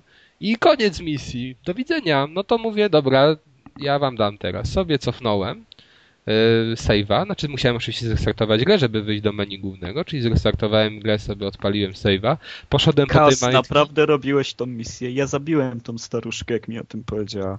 ale ona tam większo- ona większość misji ci zleca. No w każdym razie poszedłem po te majty i się okazało, że te majty są w innym miejscu, musiałem znowu ich szukać, bo one randomowo były ustawiane. Więc y, już nawet na tym poziomie jest ta w jakiś sposób nieliniowość. No, musiałem w końcu jakichś dzieciaków szukać, które się ukrywały gdzieś tam na, nie wiem, na jakiejś drodze. I też ni cholery ich nie mogłem znaleźć, chyba pół godziny szukałem. Y, Nie no, ta gra jest tak archaiczna, że ciężko, ciężko mi nawet sobie teraz znaleźć jakiś tytuł, który byłby bardziej archaiczny w tej generacji konsol. Naprawdę. No, jakiś na pewno by był, ale wracając jeszcze do tego podejścia do tej gry, to jestem praktycznie pewny, że gdyby nie to, że miałem bardzo dobre wspomnienia z pierwszej części, bardzo dobrze pamiętałem tą serię, to w życiu bym się nie przemógł do tej gry. Jej nie ogarnął pewnie, gdyż jedynka dobrze tłumaczyła i mimo iż grałem w nią lata temu, to jednak trochę się pamięta. I, No. i, I no właśnie, to na pewno ci, którzy lubili, to dalej będą lubić, a no jednak próg wejścia jest bardzo wysoki tutaj i ciężko jest komuś zupełnie świeżemu. Jeszcze wejść komuś, w taką grę. tu, tu jest generalnie, w zasadzie ta gra jest przeznaczona dla fanów chyba samurajów, bo to na pewno, ale właśnie tak jak Arek powiedział, że to nawet ci fanowie samurajów i nawet japońskich gier mogą, Mogą nie dać rady. mogą nie dać rady, dokładnie. Jednak, jak mówiłem wcześniej, warto spróbować. Tym bardziej, że tę grę można nabyć za małe pieniądze teraz, e, bo ona bo ona po prostu ma coś takiego w sobie. To jest jak, jak z dziewczyną. Poznajesz dziewczynę, nie widzi się za pierwszym razem, ale później odkrywasz w niej to, co ma w środku i wiesz. Dokładnie. To jest taka średniej urody dziewczyna, którą trzeba odkryć, żeby się spodobała. I Ale jest Tyle. też powierzchowny. Bardzo nieliniowa dziewczyna, tak? tak, bardzo nieliniowa dziewczyna, dokładnie. Cała reszta jest liniowa.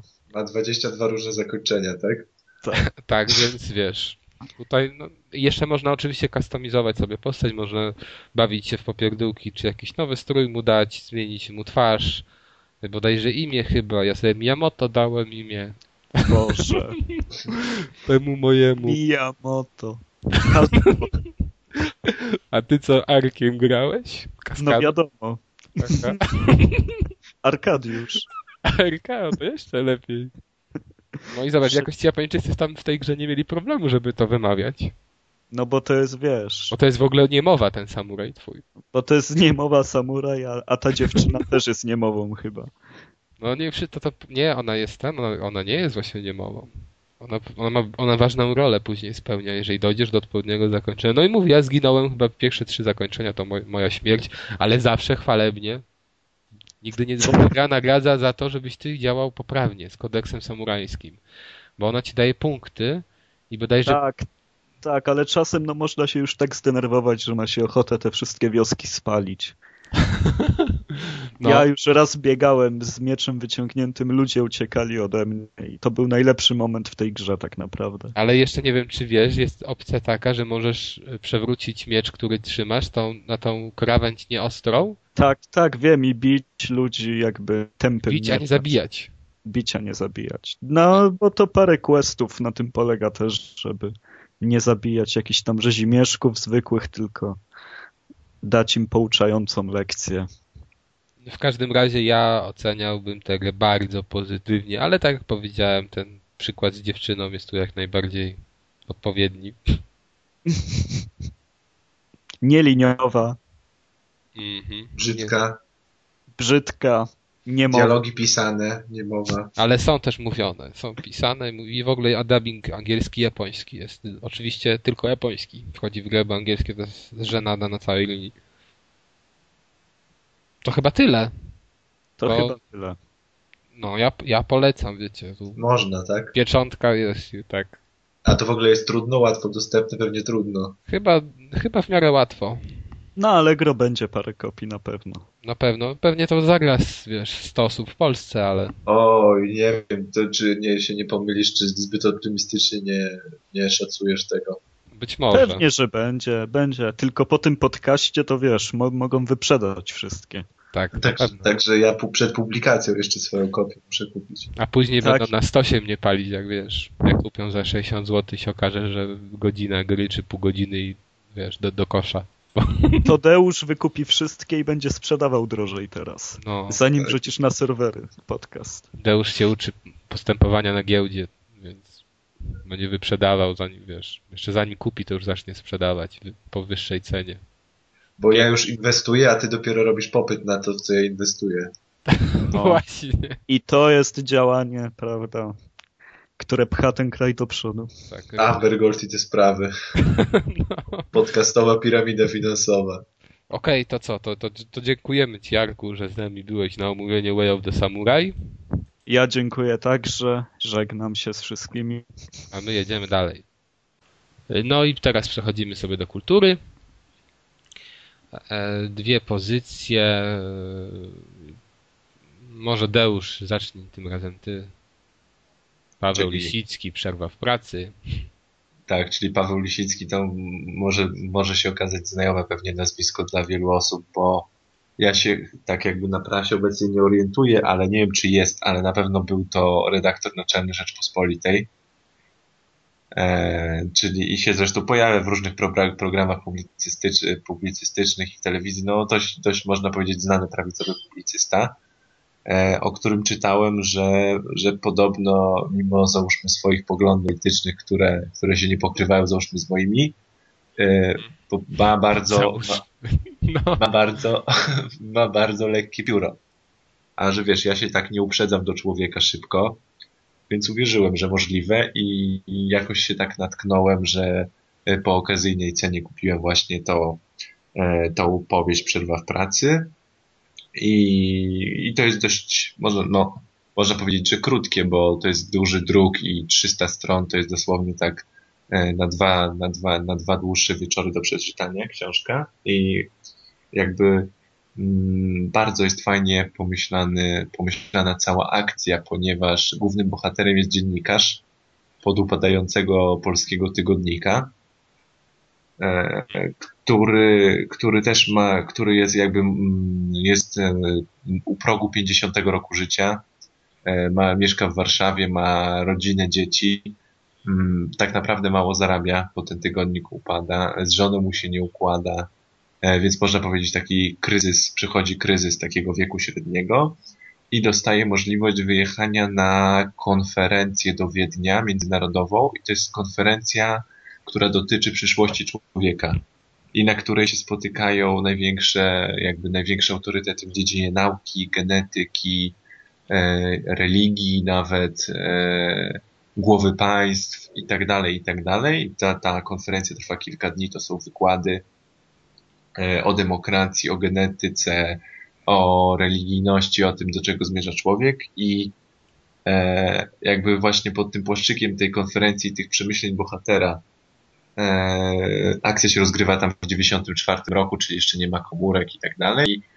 Polska, można powiedzieć, jest świeżą demokracją i nasz właśnie główny bohater ma wygłosić przemówienie o demokracji. I e, w tym Wiedniu, w tym hotelu Mm, właśnie poznaje, poznaje różne osoby, które reprezentują różne poglądy, które można powiedzieć przenieść na, obecny, na obecne czasy, czyli mamy e, jakiegoś tam profesora, który e, bardzo popiera genetykę i to, żebyśmy mogli ingerować w rozwój człowieka. E, z drugiej strony mamy, załóżmy, bardzo jakichś tam ortodoksyjnych księży, z, z, z z kolejnej strony mamy jakichś duchownych, którzy twierdzą, że Bóg umarł, itp., itd. I może to nie jest wiadomo najwyższych lotów e, jakieś filozoficzne rozważania, ale jest kilka takich naprawdę ciekawych postaci i w tych takich dialogach poruszane są e, bardzo fajne problemy i to z takich nieoczywistych, jakby z nieoczywistych perspektyw, tylko, tylko jakby spojrzenie czasami z trochę innej strony i, i ja się nie spodziewałem e, właśnie niektórzy, że niektóre rzeczy będą takie ciekawe. Mm, no na to, te, tego się nie spodziewałem po tej książce, natomiast to, co się spodziewałem, co jest napisane na tej książce, to, że to miał być kryminał. I tam miało być jakieś morderstwo na tej, na, w trakcie tej konferencji, ale przez pierwsze 250 stron książki A absolutnie nie ma... Słucham? Długa jest? No 300 stron ma. Aha. Czyli przez, czyli przez ponad 3 czwarte książki się nie dzieje absolutnie nic, żadnego nie ma wątku kryminalnego, wkrada się tylko, można powiedzieć, jakiś tam wątek miłosny, ale nie ma wątku kryminalnego i ostatnie 50 stron książki, jakby po tych takich fajnych dialogach i tak dalej, po tym czytaniu, nagle się wkrada ta akcja, e, można powiedzieć, że jest, że, że, że wartka, no bo już trzeba w końcu wpleść to zabójstwo i ten wątek kryminalny i ostatnie 50 stron książki jest po prostu absurdalne. E, jest, jest tak dopisane na siłę, żeby nie wiem, czy, żeby, żeby podciągnąć to pod kryminał, czy żeby po prostu, że książka, która by, by nie miała jakby zabójstwa i by była ciągiem tych wydarzeń, które się dzieją na początku, czyli samymi rozmowami i konferencjami, wydawałaby się nudna dla czytelnika i nikt by tego nie kupił, więc trzeba wpleść jakiś kryminał, no nie wiem. Tak samo zakończenie jest jakimś totalnym, jak, no nie wiem, dla mnie jest absurdalne i tak bardzo, tak bardzo się zawiodłem, że, że no teraz mi jest ciężko ocenić tą książkę, bo z jednej strony to przez te trzy czwarte czasu czytało mi się dobrze, a z drugiej strony ta jedna czwarta, ta końcówka totalnie zepsuła mi cały odbiór. E, więc wydaje mi się, że jeśli ktoś ma okazję, dostanie to w taniej, jakoś tam w taniej książce, czy, czy, czy jakoś indziej będzie mógł okazyjnie to przeczytać, to na pewno warto, na pewno nie, nie można tak, tak po prostu odrzucać tej książki, natomiast no to nie jest jakiś e, taki czytelniczy must według mnie. Fajnie to się czytało, no ale jednak sobie popsułem odbiór tym zakończeniem, dlatego e, na pewno nie odradzam niesięgania, ale też jakby nie polecam, żeby od razu lecieć do księgarni i, i się pytać o, o ten tytuł. Okej. Okay. E, to teraz ja powiem też o książce, a w zasadzie o książkach, bo przeczytałem już jakiś czas temu, ale tak się składało, że nie wiem, że jakoś inne rzeczy były na rozgrywkach i by za długo czasem wyszły, więc przeszła ta książka na późniejszy, na późniejszy odcinek, na ten dzisiejszy właśnie. I e, to jest saga wspólnoty. E, tak się ta cała, ta, ta, ta, ta, jakby te dwie książki razem nazywają, tak? i to jest dzieło autorstwa Petera F. Hamiltona. To na tą sagę składają się Gwiazda Pandory i Judasz Wyzwolony, z czego u nas, u nas w pięknej Polsce oczywiście rozbili to na dodatkowe dwa, czyli łącznie cztery książki, tak? Jest Gwiazda Pandory 1 i Gwiazda Pandory 2. E, I tak samo z tym Judaszem Wyzwolonym, natomiast oczywiście nie ma jedynki i dwójki, tylko jakby inne tytuły, więc taki czytelnik, który nie ma świadomości, jak to wyglądało, jak to było wydane na zachodzie, to pomyśli sobie, że to są osobne książki, a to są w zasadzie dwie książki podane w czterech tomach. E, to już tak z grubsza. E, generalnie to jest też napisane Space Opera na okładce. Nie wiem, czym się charakteryzuje Space Opera, ale mi to Space Opera, Space Opera nie do końca przypomina, przynajmniej to, to, to co ja zawsze myślę, słysząc Space Opera. E, jest to bardzo dobra, bardzo dobre science fiction. E, to całość się dzieje w niedalekiej, można powiedzieć, przyszłości, no chociaż w sumie w dalekiej, zależy jak patrzeć. Początek książki jest datowany na 2000, któryś rok obecny, ale przed 2100, a później to całość przechodzi chyba 200 lat do przodu. Całe założenie opiera się na tym, że ludzkość stworzyła tunele czasoprzestrzenne, chociaż może tak ciężko powiedzieć czasoprzestrzenne, tunele takiego szybkiego podróżowania, to chyba coś nawet w Mass Effectie podobnego było że no, wchodzimy w taki tunel i zaraz wychodzimy ileś set y, lat y, świetnych, czy ileś kilkadziesiąt lat świetnych dalej. E, czyli w zasadzie przestały istnieć jakieś tam statki kosmiczne inne takie, takie sprawy, bo te tunele załatwiły wszystko. Pojawiła się nagle, jest, nadal są prowadzone jakieś, są obserwatoria kosmosu i jeden naukowiec zauważył, że zniknęła jedna gwiazda w, w bardzo dużej odległości od całej wspólnoty, tak? Bo cały ten świat już się nie nazywa Ziemia, jest pełno planet zamieszkałych, tylko się nazywa wspólnotą. I ta gwiazda zniknęła. I teraz zaczynałem się zastanawiać wszyscy naukowcy i wszyscy ci tam światli ludzie tego y, uniwersum, co się stało. I dochodzą do dwóch wniosków, że albo ktoś założył barierę ochronną na tę gwiazdę, albo też, yy, znaczy właśnie, że założył barierę ochronną na te gwiazdy i teraz nie wiadomo, czy dlatego, żeby się obronić przed jakimś wrogim najazdem, czy może ktoś zamknął tę gwiazdę, żeby, że no, jako, jakoś tam na przykład złowrogą cywilizację w jej środku.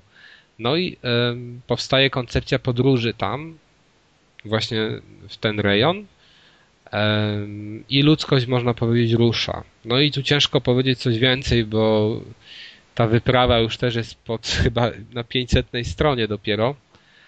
A ta książka jest generalnie bardzo skomplikowana. Tu mamy wielu bohaterów. Ona jest w ogóle wielowątkowa. Czasem te niektóre wątki są bardzo luźne albo prawie w ogóle nie związane z tym głównym. Mamy tutaj jakąś panią yy, yy, taką z policji, która prowadzi różne sprawy kryminalne i często ta książka też właśnie się zamienia w kryminał, czy ta saga. Mamy jakąś sektę, która, która twierdzi, że na Ziemi przebywa jakiś obcy człowiek, który steruje poczynaniami niektórych ludzi, przeważnie tych ludzi na wysokich stanowiskach i między innymi dlatego chce wysłania tej misji zjadowczej na tę gwiazdę, która zniknęła. E, mamy pe pełno takich rozgrywek politycznych, bo tam no wiecie, mu, muszą być odpowiednie pieniądze ułożone na tą To ile wyprawę. ta książka ma stron? Jakby każdy Boże, tom... znaczy jedna książka ma około, generalnie cała saga, a to jest w zasadzie tak połączone, że trzeba to czytać od razu, bo one ze sobą, no nie ma jakiegoś tam, wiesz, zakończenia hmm. po pierwszej książce. To jest 2,5 tysiąca, 2400. Coś koło tego, a, czyli bardzo... A jakby, jak ile kosztuje cała saga? Chyba 37 zł jest za jedną książkę, czyli policz sobie razy 4. A, to jeszcze no, ale jest. pewnie można dostać za trzy dychy już też. E, w każdym razie dla mnie to jest takie bardzo mądre science fiction. Tu nie ma jakichś takich mega bzdur. E, tutaj wszystko jest tak w miarę logicznie uargumentowane. Jest nie ma też jakoś zbyt wiele tego technicznego takiego języka, takiego bełkotu. E, który ciężko by było skojarzyć, zrozumieć. E, wszystko, no niektóre według mnie e, wadą tej książki są opisy często, bo on, ten autor generalnie ma taką manierę, że często pierdoły, wiecie, takie no, zaczyna się jakiś nowy podrozdziałik Dzień, zawsze ten podrozdziałik-. No i zawsze ten podrozdziałik musi się zacząć przez pół strony opisem czegoś tam. Czy tam przez stronę, opisem tego, jak tam wyglądały, jak, jak, jak coś tam wygląda świat, gdzie się teraz znajdujemy, czy tam miejsce, czy nowy dom, który ktoś sobie tam kupił. Natomiast, no mówię, cała, cała fabuła jest bardzo fajna. Nie ma jakichś bzdur. No, rozwiązanie tego też jest e, okej, no troszkę mało satysfakcjonujące, ale generalnie. Em, ni- no, ja, ja lubię science fiction, ale bardzo często w takich gatunkach właśnie, no wiesz, ociera się często o prestiż fabuła, czy ociera się o taką głupotę. Mhm. No tutaj tego nie ma. Tutaj jest wszystko podane bardzo logicznie. E, Masz wrażenie, że to by mogło zaistnieć, że te postacie naprawdę są takie z krwi i kości. Em, W ogóle już sam motyw tej pani policjantki, czy tam de bardziej detektywa, która rozwiązuje te sprawy krymin- kryminalne, jest fajny, bo ona jest taką wzbogaconą wersją człowieka. Taką wyhodowaną i ona jakby wiesz, w inkubatorze, bo tam generalnie prawie już nikt nie zachodzi w ciążę, tylko się hoduje w inkubatorach, czy tam jak to nazwać, nie pamiętam, te dzieciaki z probówek, o. E, I ona ma specjalnie takie geny ustawione, że na przykład nie może kłamać, że, że wiesz, ma taką, Mhm. ma, ma taką manierę na to, żeby nie kłamać, czy tam, żeby właśnie być taką sprawiedliwą przede wszystkim, dlatego ona jest bardzo dobrym policjantem. E, W ogóle ta ludzkość też ma taki fajny, taką, takie fajne założenie, że tam nie, nie, nie giniesz, bo, bo cały czas masz taką jakby rejuwenację, tak to się nazywa, czyli że odnawiasz, wiesz, po jakimś czasie, jak jesteś stary, to odnawiasz swoje komórki i stajesz się młody, a nawet jak umierasz, to masz komórki pamięci zapisane gdzieś tam na jakimś dysku i oni cię klonują i te komórki przekazują twojemu klonowi. Mhm. Eee, no ale też niektórzy, wiesz, tam w tym świecie sobie tak myślą, że no dobra, no ale przekażą moje komórki pamięci, ale jak zginę, to, to czy, czy to będę ja tym, tym klonem, czy to, to będzie zupełnie inna postać, tylko z moją pamięcią.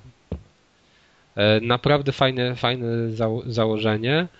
E, Tyle też, no właśnie, że całość jest mocno rozciągnięta w czasie, tak? Czyli, że to się czyta długo, i, i, I tak w zasadzie te, te pierwsze 600 stron, czyli ta połowa pierwszej książki, pierwszy tom w Polsce, to jest tak w zasadzie wstęp do wszystkiego. Poznanie bohaterów, zawiązanie całej fabuły i ty, tyle tylko. E, więc to naprawdę warto czytać sobie od razu, sukcesywnie. Ja zacząłem czytać pierwszą, pier, pierwszy tom tej, tej, tej pierwszej książki e, i zaraz jak skończyłem, to kupiłem już drugi y, tom i, i kolejne żeby już nie tracić, wiesz, czasu, bo wiedziałem, Mhm. że jak ja to odstawię na miesiąc czy dwa, to ja zapomnę, co się tam działo. A więc to nie jest taka książka, że sobie ją przeczytasz jeden tom, w, nie wiem, w maju, a kolejny w grudniu. Bo tam się za dużo dzieje, one się bardzo mocno łączą, jest bardzo dużo takich sytuacji, że, że wiesz, że ty musisz jarzyć, co się działo przed chwilą, żeby skapować o co chodzi, więc trzeba to czytać w miarę szybko i dlatego pewnie nie wszyscy, no wiesz, ludzie po to nie sięgną, bo to jest za długie. No. Natomiast warto po to sięgnąć, bo to jest naprawdę dobrej klasy science fiction, co chyba nie jest takie powszechne. Chyba tyle. Saga, czyli jeszcze wspomnę raz tytuł, Peter F. Hamilton, Saga Wspólnoty.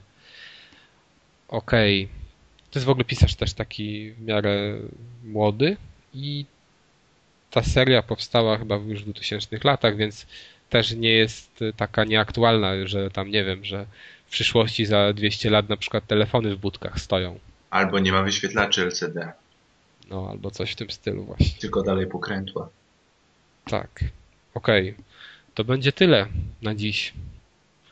E, liczymy na Wasze komentarze. Pamiętajcie, że no, żeby właśnie komentować, mamy swoją zakładkę teraz na stronie. E, Mamy też zakładkę tutaj z Deuszem dotyczącą handheldów. Można sobie przejrzeć. Handholders się nazywa ta zakładka. U góry widać podświetlona na zielono. E, Ciekawe rzeczy na stronie u nas się cały czas dzieją. Co tydzień jest parę nowych artykułów dłuższych, więc chyba warto też zaglądać. Oprócz tego, że warto nas słuchać. To najważniejsze. No to najważniejsze, tak. To tyle. Do usłyszenia w następnym odcinku. Na razie. Na razie.